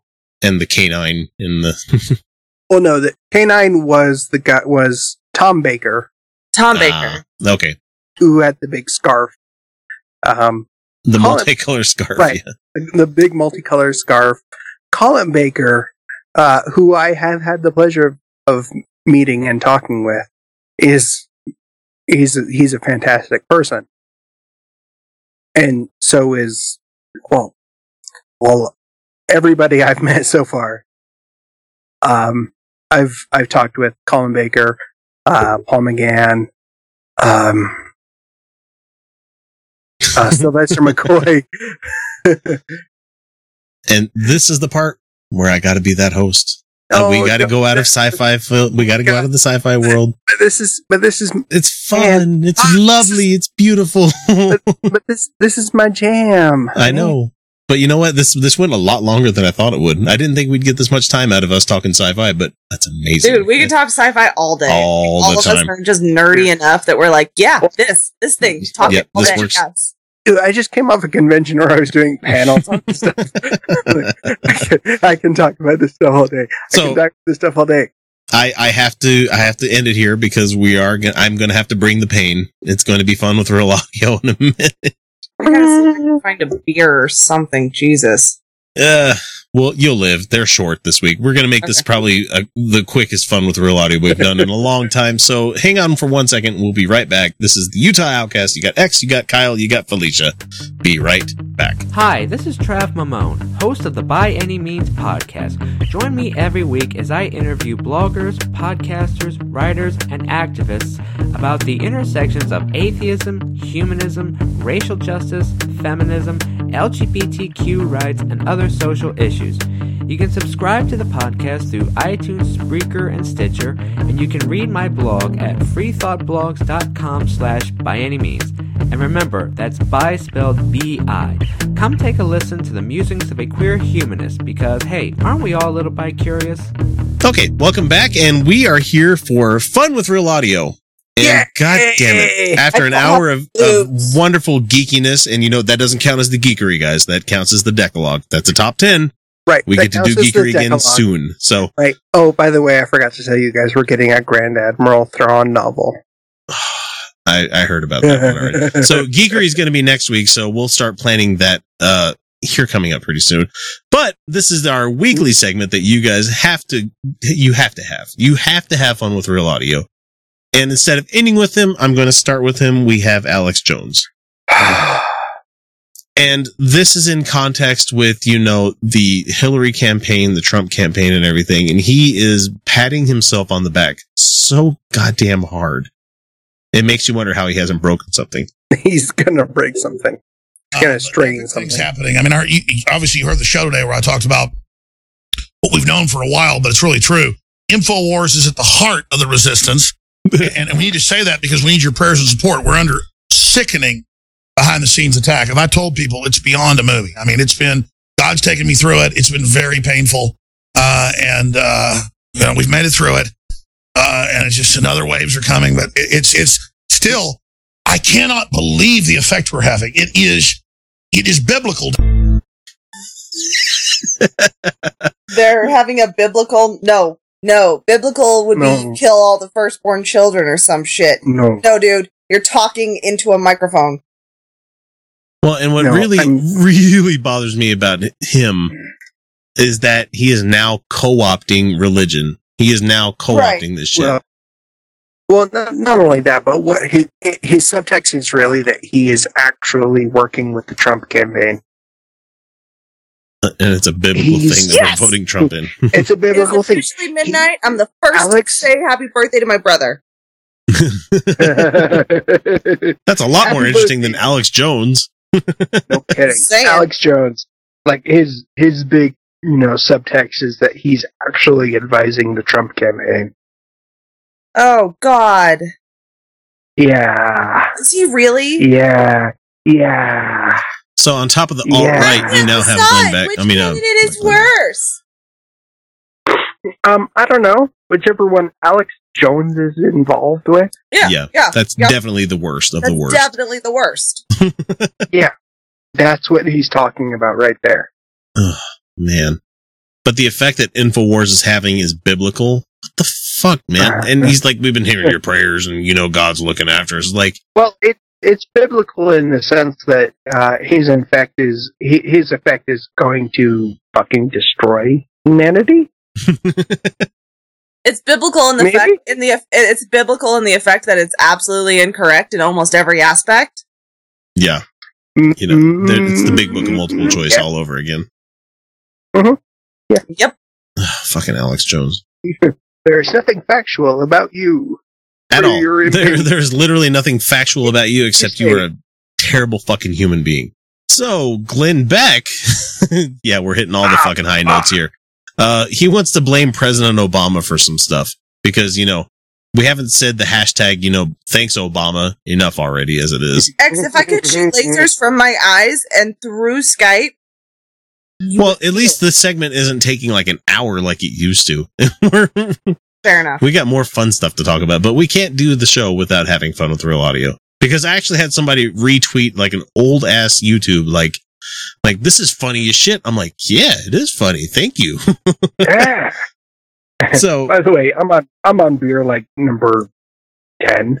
yeah, we're we're kind of enjoying the fact that tomorrow's Labor Day. Yeah, lucky assholes. I don't get, get it off. Oh, I'm so sad for you. Thanks. Thanks, Union. Thanks, unions. Which we need to bring. Up. I'm working for a Democrat. I Yeah, different circumstance, I would think, though. Yeah, it is. It's really different. All right, Glenn Beck. Anytime now. Barack Obama, when he was elected, was a miss of. First of all, thanks for clearing your fucking throat on the fucking on the your goddamn show. I'm gonna start that over. I had to stop it. I don't normally stop it, but I have to play that over again. Barack Obama, when he was elected, was a miss of the greatest opportunity any president has ever had. If Barack Obama would have been a uniter, not a divider, Shut and the, would have been a healer they say that is of 'cause race he's black. relations, we would have taken off in a completely different direction. And we white. would have had a whole new American century in front of us. There could have been a lot Okay. of healing. Okay. Oh my Okay. gosh. It would have been the greatest Hang on. thing that ever happened. I think it will go down as the biggest, um, missed opportunity in all of American history. Okay. First, fuck you. Yeah. Uh, that goes without saying. Divider? This divider Okay. shit. Do do you not remember one of the first things he did when he took office uh, was to walk to the Republican congressman's office to meet with them in person, unofficially. That is what he was The trying only to do. reason he's To considered a divider, Hey! like, they're gonna, they would like the the only reason they're calling him a divider is because he's a black man. Like that's it. Yeah. That's it. That's it. Yeah. This wouldn't be coming up at all if it was a white guy as a president. At no, all. and this whole divider in chief shit. No.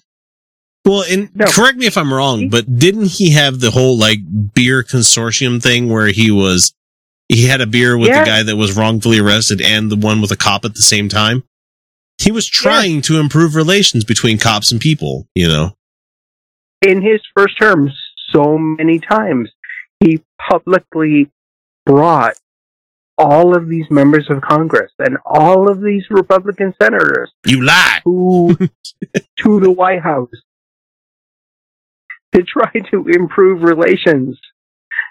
And don't forget that it was Mitch McConnell, the Republican majority Turtle. senator, The turtle. who who came out and said, uh, yeah, no, our number one, number one priority is to ensure that he's a one term president, that Yep. he gets nothing done.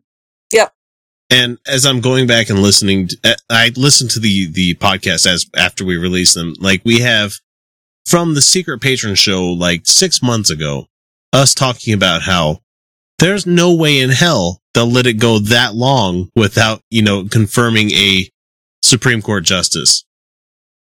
Here we That's are, what they did. six months later, and they're still not doing their fucking job. Yeah. So you want to talk about somebody not doing, you know, the good things of America and Mhm. not being able to make America a better place? How about let's start with the fucking Republican Congress? Yeah. Let's start with them. Yeah. Because they Yeah. haven't done a goddamn thing. They've done uh, they've done everything they can to actually block progress. It's fucking ridiculous. And Mhm. and the the Yeah. sickest thing about it is that they will be voted back into office. Get out and God vote. Well, damn it. for fuck's sake, you tell me it doesn't make a goddamn difference, I'm gonna slap you. It does. Well, it makes me so goddamn sick that people are like, my vote doesn't matter. My vote Oh, doesn't this. yeah. I'm like, do you realize You how many? it- I saw an infographic, you know, somebody made a video of like, you know, these are all the people in America represented as pennies. And these are the people that Yeah. represent, you know, the people that actually voted. And it was like 30 pennies out of like a thousand or something like that. And it's like. Mm-hmm. wow, more people need to fucking vote. And it's not that hard. and it does matter. No, it's not. regardless of what he may think, it fucking matters. It matters. No, yeah, yeah. Regi- in most in most states now, you can register as a permanent absentee voter and vote by mail. I love my vote by mail. you you get your ballot weeks in advance. You can fill it out and mail it in. Yeah. If you're too Vote. lazy for that, Go kill yourself. Because that takes more Yeah. effort. Go go live in go live in like Morocco or something where they've got a monarchy. Just go do the thing. There there your vote doesn't Yeah. really matter. Okay? Yeah. Go go, Go to. Iran.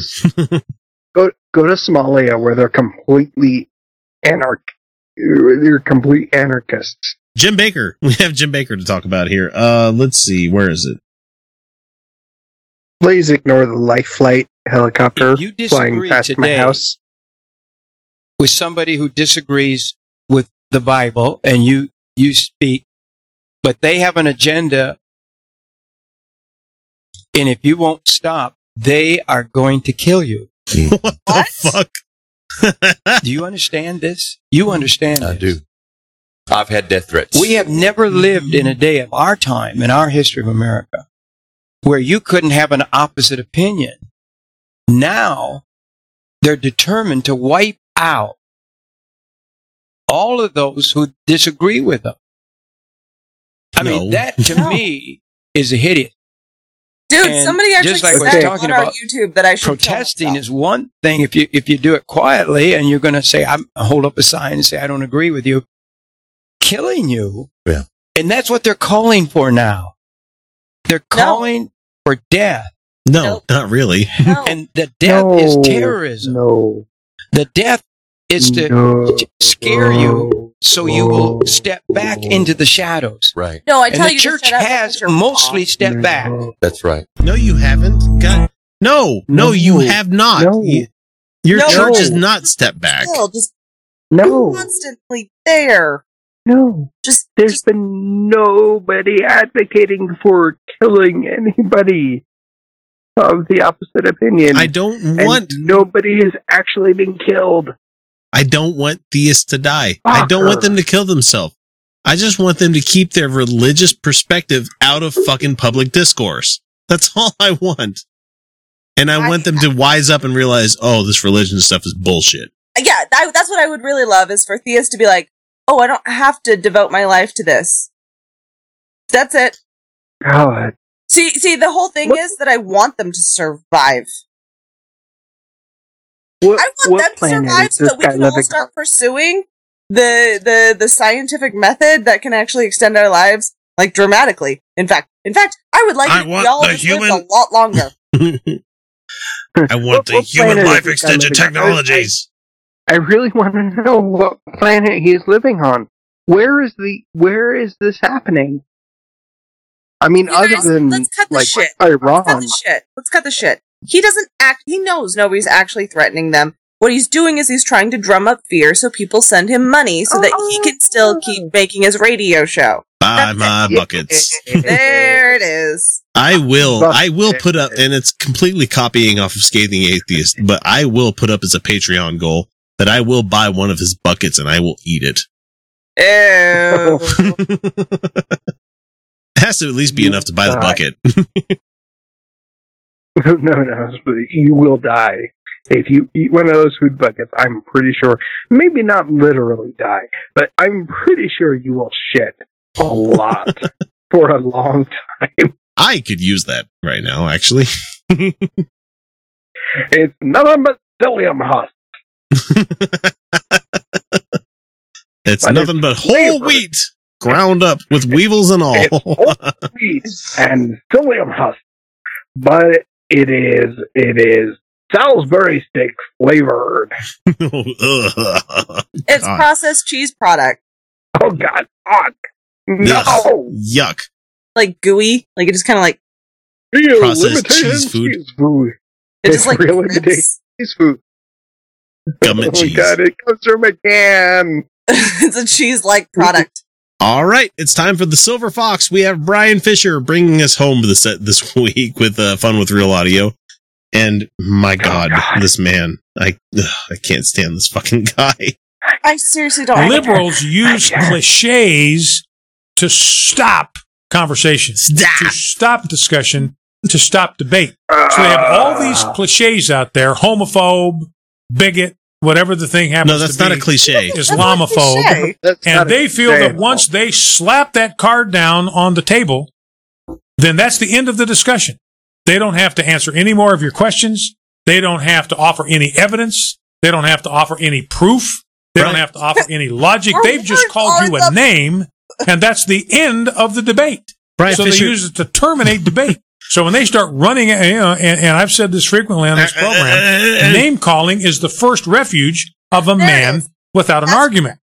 So when somebody starts calling you a name, that's an indication they know that they are out of intellectual ammunition. They cannot defend uh, th- their position. Um, if there's not an intellectual partner to spar with, then yeah, you're right. Maybe I'll call you an imbecile. Yeah. and a Look- homophobe, look, Bryan. And a bigot. I will call you a fucking homophobe if you say homophobic shit. I will call you a racist if you say racist shit. I will call you all of these cliches, as you like to say. That's not a cliche. It's not a fucking cliche, No, dumbass. Cliche all. is like something Cliches like are bubble old a dub hat. dub. You know, Cliches are old hat. no. and No, away yeah, yeah, we no. go. Yeah, it's it's it's Yeah, stuff that you're no, no, tired no. of hearing. You know, Cliche is actually an onomatopoeia from when printing presses could just have standardized phrases in them, and then they would just cliche. It was the sound of the printing press. It was something that they they they would write so often that they had the phrases already printed out. hmm That's what it means. That it's something that is used so often that it's basically meaningless. It's a phrase, first Right. of all. It has to be a phrase. Right. So, if you're being labeled as bigot or homophobe so much that it's become a cliche, maybe you're a bigot and a homophobe. because, you know, bigot and homophobe are not cliches. They are descriptors. labels They are titles, labels. You know, to describe you and your behavior and your actions and your words. Fuck you, you and homophobes. how many beers deep are you, Kyle? a few. A few. A lot. That's a great answer. this many. And it'd be great if you actually had decent resolution. that would I don't know. The bad resolution's pretty funny, actually. this is pretty fucking hilarious. People are just going to see a gray glob on this YouTube. Random fingers just. You're going to wake your wife up, dude. Stop. No, don't. Just stop. No. Outcasts come out to play. No, it's fine. It's fine. We're, That's fine. We're, We're No, fine. we're a professional You're show. fine. We're top notch. Don't- NPR's gonna don't pick worry. this up any day. Any day now. Okay, so that does it for Fun with Real Audio. We will be back in one second to finish up the show because we need to. God damn it, we need to. Uh, this is X, this is Kyle, this is Felicia, this is Utah Outcast. We will be right fucking back.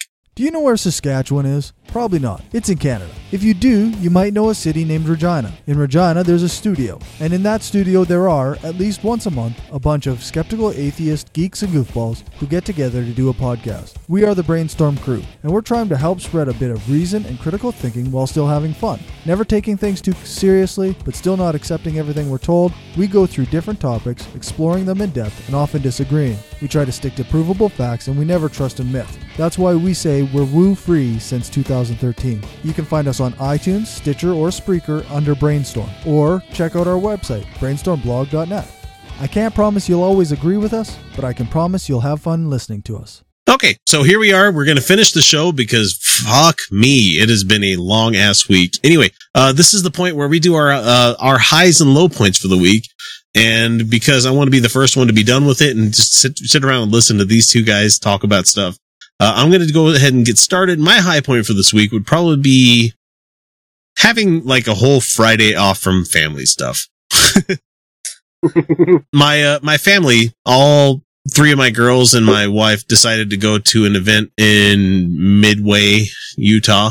And so they were gone from like five in the morning until the next day, like day before yesterday. Wow. And so it was really nice because like I didn't have to worry about cooking breakfast for anybody, no lunches, no having to clean shit up. It was amazing because I could be just me. And it was kind of weird because I didn't know how to be just X. I didn't know how to be me for a little while. It was kind of weird. Uh, so I had to do all the fun stuff. You know, I mean, you still had to do adult shit. You had to, you know, wash dish, you had to wash dishes. You had to do laundry and shit like that. But, uh, I mean, I missed the fuck out of my family and I'm not going to say that I don't. I, uh, I did get to check out Sausage Party and I can't remember the last time that I watched a solo movie. I mean, honestly, I think the last time I watched a movie by myself was Street Fighter the movie. Woof. Oh my god.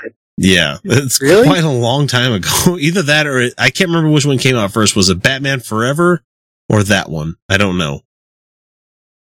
So, I mean, getting to see a solo movie was not too bad, but I mean, it was a great fucking funny movie. I mean, there was a lot of stuff that was really funny, but boy, is this movie catered towards atheists. Let me tell you what.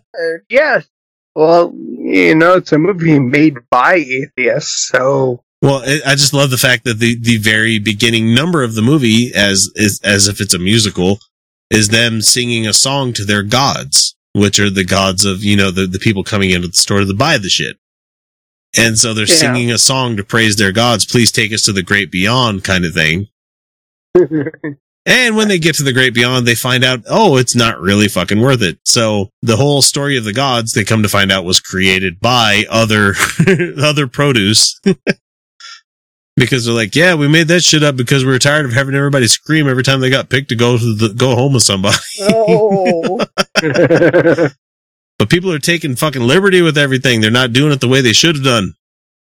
So, I mean, it was a really fucking funny movie. Mm. It's, it's not something you need to go see in theaters at all. I mean, really is not. The animation's not that great. The, the it's, no, it's, it's not. not. that great of a story. I mean, it's funny. It's more of a, you know, Pineapple Express kind of thing. It- It's just, it's silly pothead humor, really, for the most part. But it's fun. It's, it's great to see them trying to do CG animation for adults. Yeah. but uh i had a i had a real fun time with it except for the fact that like a lot of people i know and trust on various social media were like oh man if you're not offended at this part you i don't know what's wrong with you and i never got to that part i never got offended by anything and it had me wondering why i mean I, I guess maybe I'm a, a lot harder to offend than most people. I mean, there were tasteless jokes. There was an orgy. There was murder. There was drug use but I kept waiting for the moment where they drove people out of the theater. I don't know if it was a religious thing Mm. for some people or I don't know. Maybe it was the, the orgy scene where like, if you're anywhere on either extreme of the Kinsey scale, you would probably be offended by some of the stuff that was going on. But Mm, probably. I don't Yeah. know. I don't understand it. But uh so anyway, that was my high point for the week, getting to be an adult without anybody else around. So low point for me would be my job. Oh. And this isn't me complaining like, oh man, I fucking hate my job. But uh I don't talk about it much. It's uh but it is a type of job where I get tons of free time. I would much rather have a job where I'm busy a lot of the time. Uh, I mean, it gives me time to do stuff like this for the show. I mean, even though if you ask me legally, I would say, no, I don't do anything on my company time. No, no, you're a fucking liar. uh, but it feels like, leaves me feeling like I'm wasting a lot of time I could be spending with family and doing other stuff. And it's especially worse because I work swing shift. And so that's like the evening I could be spending at home doing stuff that's more, more worthy of my time than just sitting there waiting for shit to break or something to blow up. And so I don't know. I guess most people feel this way about their job, but it was just it was so I was so blasé about the whole the whole work experience this week. It was just kind of like, eh, why the fuck am I here? I don't know. What about you guys? Um, high point would probably be the oh, goodness. It'd probably be the concert that I went to on Friday. Uh, amazing boyfriend William had extra tickets. He couldn't go because he had his kid and it was at a bar. Um, but so he gave it to me and my friend Derek, and we went and it it was a Kinks tribute night, and we had a really good time, and we got drunk and shared an Uber, and it was a good time.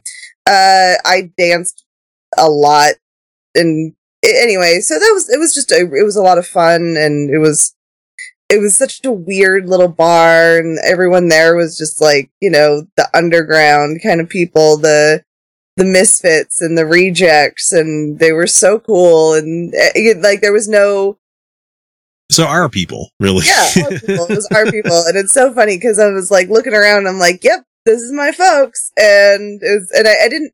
I don't ever look like that crowd. Like I, I dress in in soft dresses, and I wear my hair, you know, traditionally feminine. But I look around at those people. I'm like, "Yep, I love it." Like I love the Utah counterculture. I, love do it. too. I'm a big fan. Uh, so it was very Utah counterculture. It was really cool. Uh, then low point. Uh, I have gained some weight since working a desk job, and Oh. I've, I've been able to afford food, so I've been eating more. So, um, I have started a diet where I sort of fast. sort of. it's sort of like the idea is that you just eat minimal calories for a couple of days a week because fasting is only good for you if you're really bad at it. like, like, you don't really stick to it, right? Yeah, you don't want to be super good at fasting. no, that's bad for you. Uh, but uh, so I I fasted for a couple of nights, and I was so fucking hungry. Uh, uh, Tuesday night, I would, and and and I'm gonna be doing it again tomorrow. So let's see how this goes. Um, but since then, I have gone back to my old eating habits, where I'm like, nah, I'm just not that hungry. So I feel like it's gotten me right uh, back on the right track, where I'm like eating to enjoy food and not just eating to stuff food in my face again. Um, food. Really, it was it was pretty tough to get through two days of fasting. I was I was tired and a grumpy by the end of it, but yeah. uh, I, I think it's probably going to be easier this week because I just haven't been eating that much. Like I I ate twice today, and I'm not hungry. Like it's, and that's the and I'm tiny. I'm a small human being, so it's like me not overeating. Like me eating twice a day should be funny. Like it really should be. Um, Yeah, the cameras don't do the show justice when it comes to Yeah, size no. in relation to other people. Yeah, like. Felicia looks huge right now on the camera. I'm not saying like huge, like in width or anything. I'm just saying like listen, I look like as, as in as in like distance from camera to your face. It's it's a lot closer, you know. Yeah.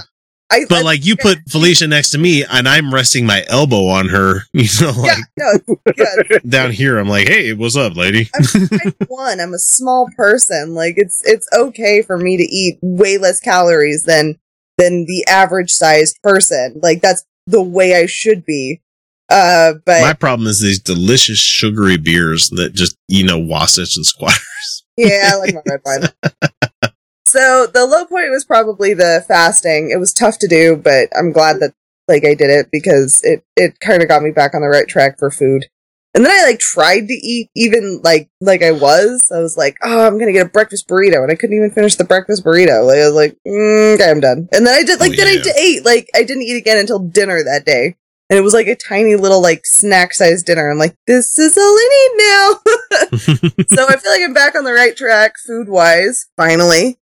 But yeah, it, it it took some doing to because and that's the thing about dieting is like if you're going to actually do dieting, yeah, you have to be hungry sometimes. You have to go through that that phase of Mhm. being hungry, and it's tough. It's and then tough. every and then and then if you and if you mention it to anyone, they're gonna be like, Oh no, um, it's actually about calories in versus calories out, and you should never be hungry. Or somebody else will pipe up like, "Oh, you don't need to lose any weight," or You look just fine the way you are. just I just want to smack them. It's like this isn't about you, okay? I'm not losing weight for you. If you think I look whatever, fuck off.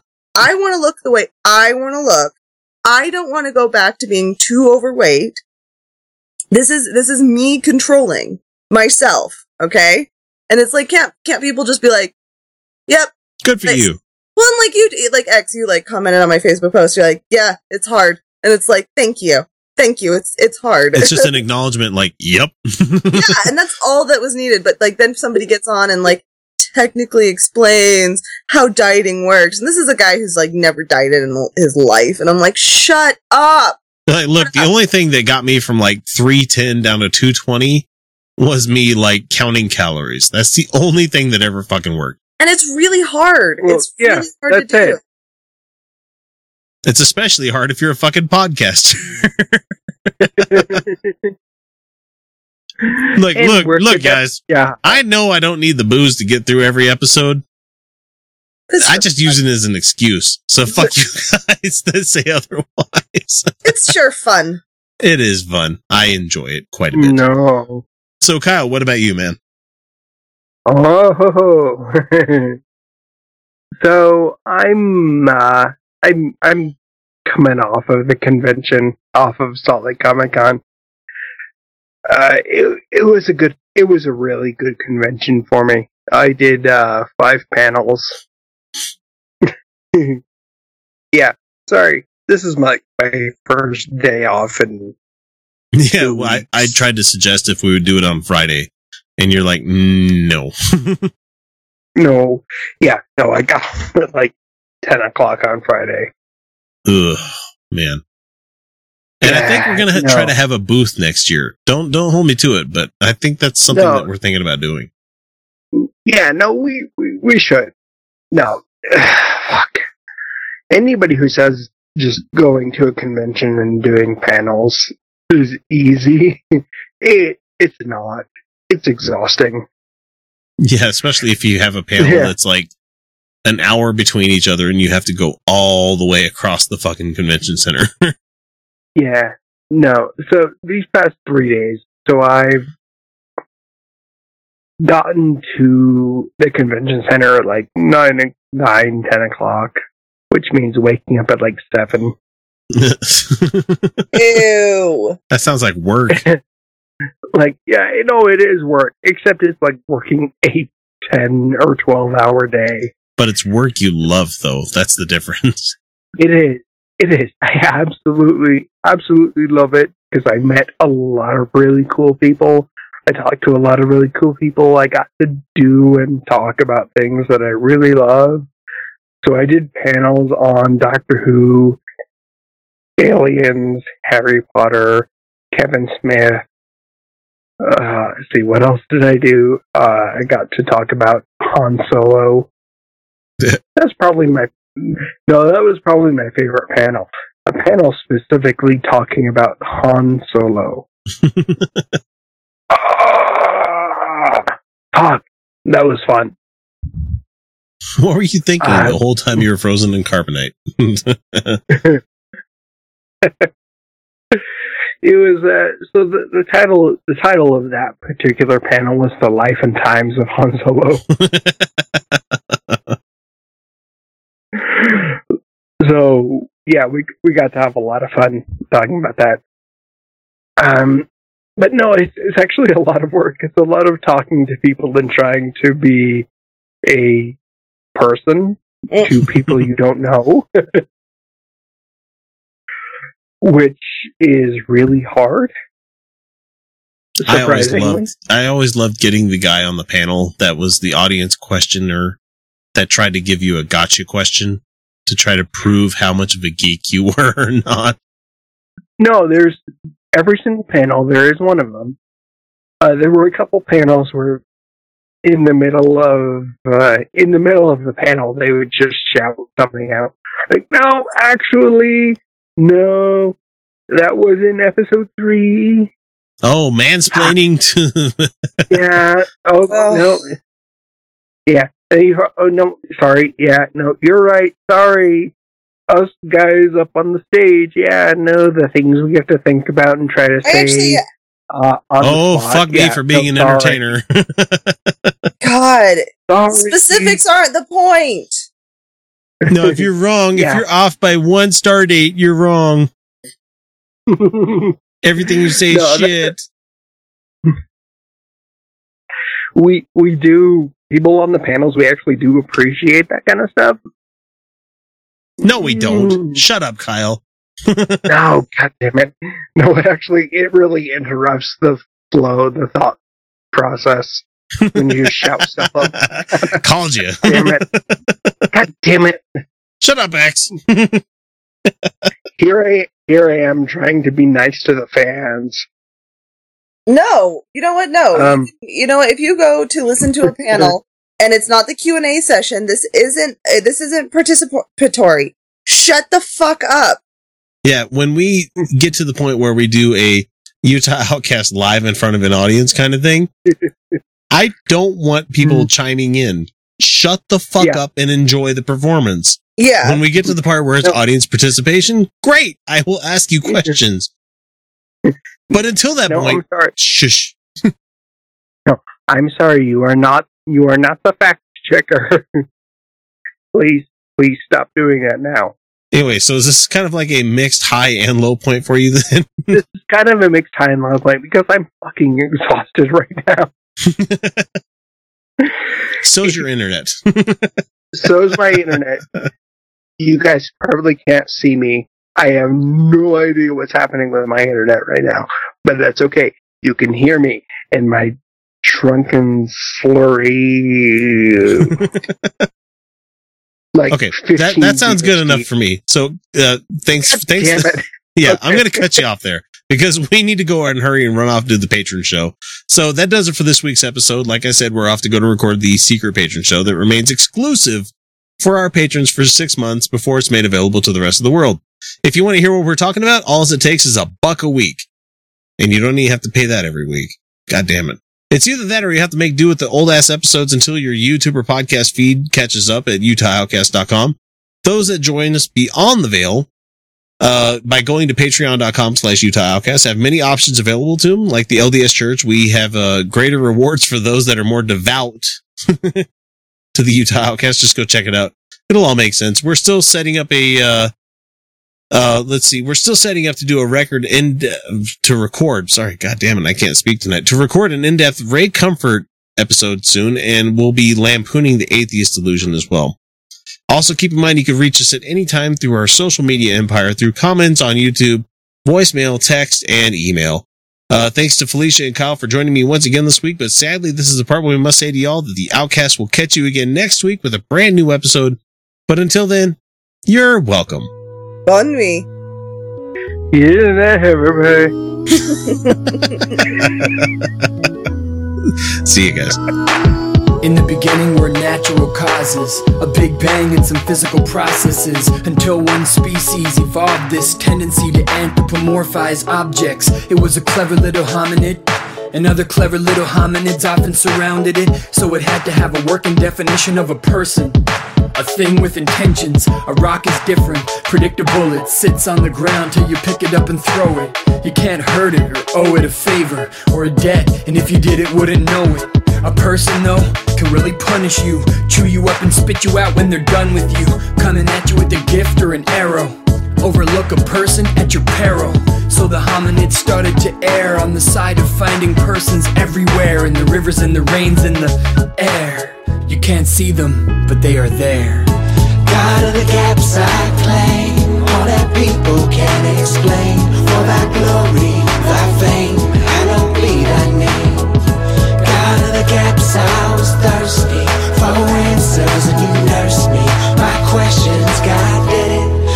God did it. Now the clever little hominid had good luck and thanked the gods for a lot of it. The gods had personal attributes, genders, residences, attitudes. Our Father who art in heaven gets pissed off whenever the bread's leavened. The gods were jealous, they gave commands and had superpowers like Superman's. Now the clever little hominid had a complex mind and religion was a part of it. But another part of it was inquisitive and had a thing for physical evidence. Over time, it developed a skill set, inductive reasoning. It couldn't help it. Everywhere the gods were thought to inhabit, on investigation turned out to be not magic. God of the gaps I claim, all that people can't explain.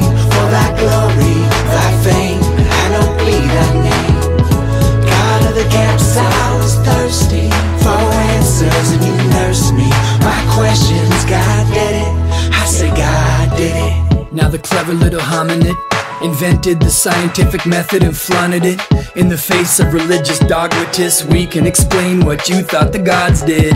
The scientific method was wild, no supernatural causes allowed, and yeah, it really did make sense of a lot. But there were still a few gaps left for the gods.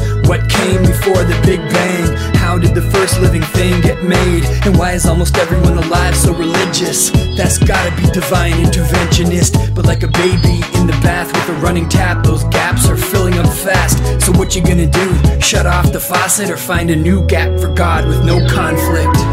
God of the gaps I claim, all that people can't explain. For thy glory, thy fame, I don't bleed the gaps, I was thirsty for answers, and you nursed me. My questions, God did it. I say, God did it. God of the gaps I claim, all that people can't explain. For thy glory, thy fame, I don't bleed thy name. God of the gaps, I was thirsty for answers, and you nursed me. My questions, God did it. I say, God did it. It's just a public service announcement. Find a place for your beliefs that fits the facts. Because you can't deny the facts forever. Oh, oh, oh, oh. I was I was gonna share I was gonna share things with you guys. Um so my, my, my Doctor Who panel. Yeah. So I broke my Doctor Who panel within the last five minutes based off an audience question that I knew was coming, which was based off of the Doctor Who theme park that they're building in, in the UK. Ooh. And bigger on the I knew inside. that I knew, I knew the question was coming about the theme park. So they asked about uh, what ride we want most. so as soon as that question came out, I was right there, broke the panel by saying, "Captain Jack, the ride." Captain Jack Harkness. Yes. Captain Jack, the ride, and the the panel stopped right there because nobody could speak. It's one of those moments like you're gonna Well, die was- thinking of that moment. it was it was being it was being moderated by Rebecca Frost, so she kind of ended the panel by going, "Okay, It's like leaning away from the mic. okay, okay." so I I think we're She did a Tay Zonday. Chocolate rain. I was, I was so proud of myself. That that's a good one. That's that's exactly that correct. That is that good. exactly correct. Yes. Hmm. Captain Jack, the ride. All around the world, poverty is stealing choices from kids. It's time to give those choices back. Introducing Chosen, World Vision's new invitation to sponsorship. For the first time, kids have the power to choose their own sponsors. Now the choice is theirs. The choice to take hold of their future, and even the choice to step into a life changing relationship with you. Learn more at worldvision.org/slash chosen. 15 minutes could save you 15% or more. Oh, that's a cheer we used to do in softball. Uh, what? It's uh, actually Geico. Whenever someone hit a triple, we would wave our bats and yell, 15 minutes could save you 15% or more. But we never got to use it because we would only hit home runs. Annoying. The phrase is from Geico because they help save people money. Geico? Yeah, they were our team sponsor. Geico. 15 minutes could save you 15% or more.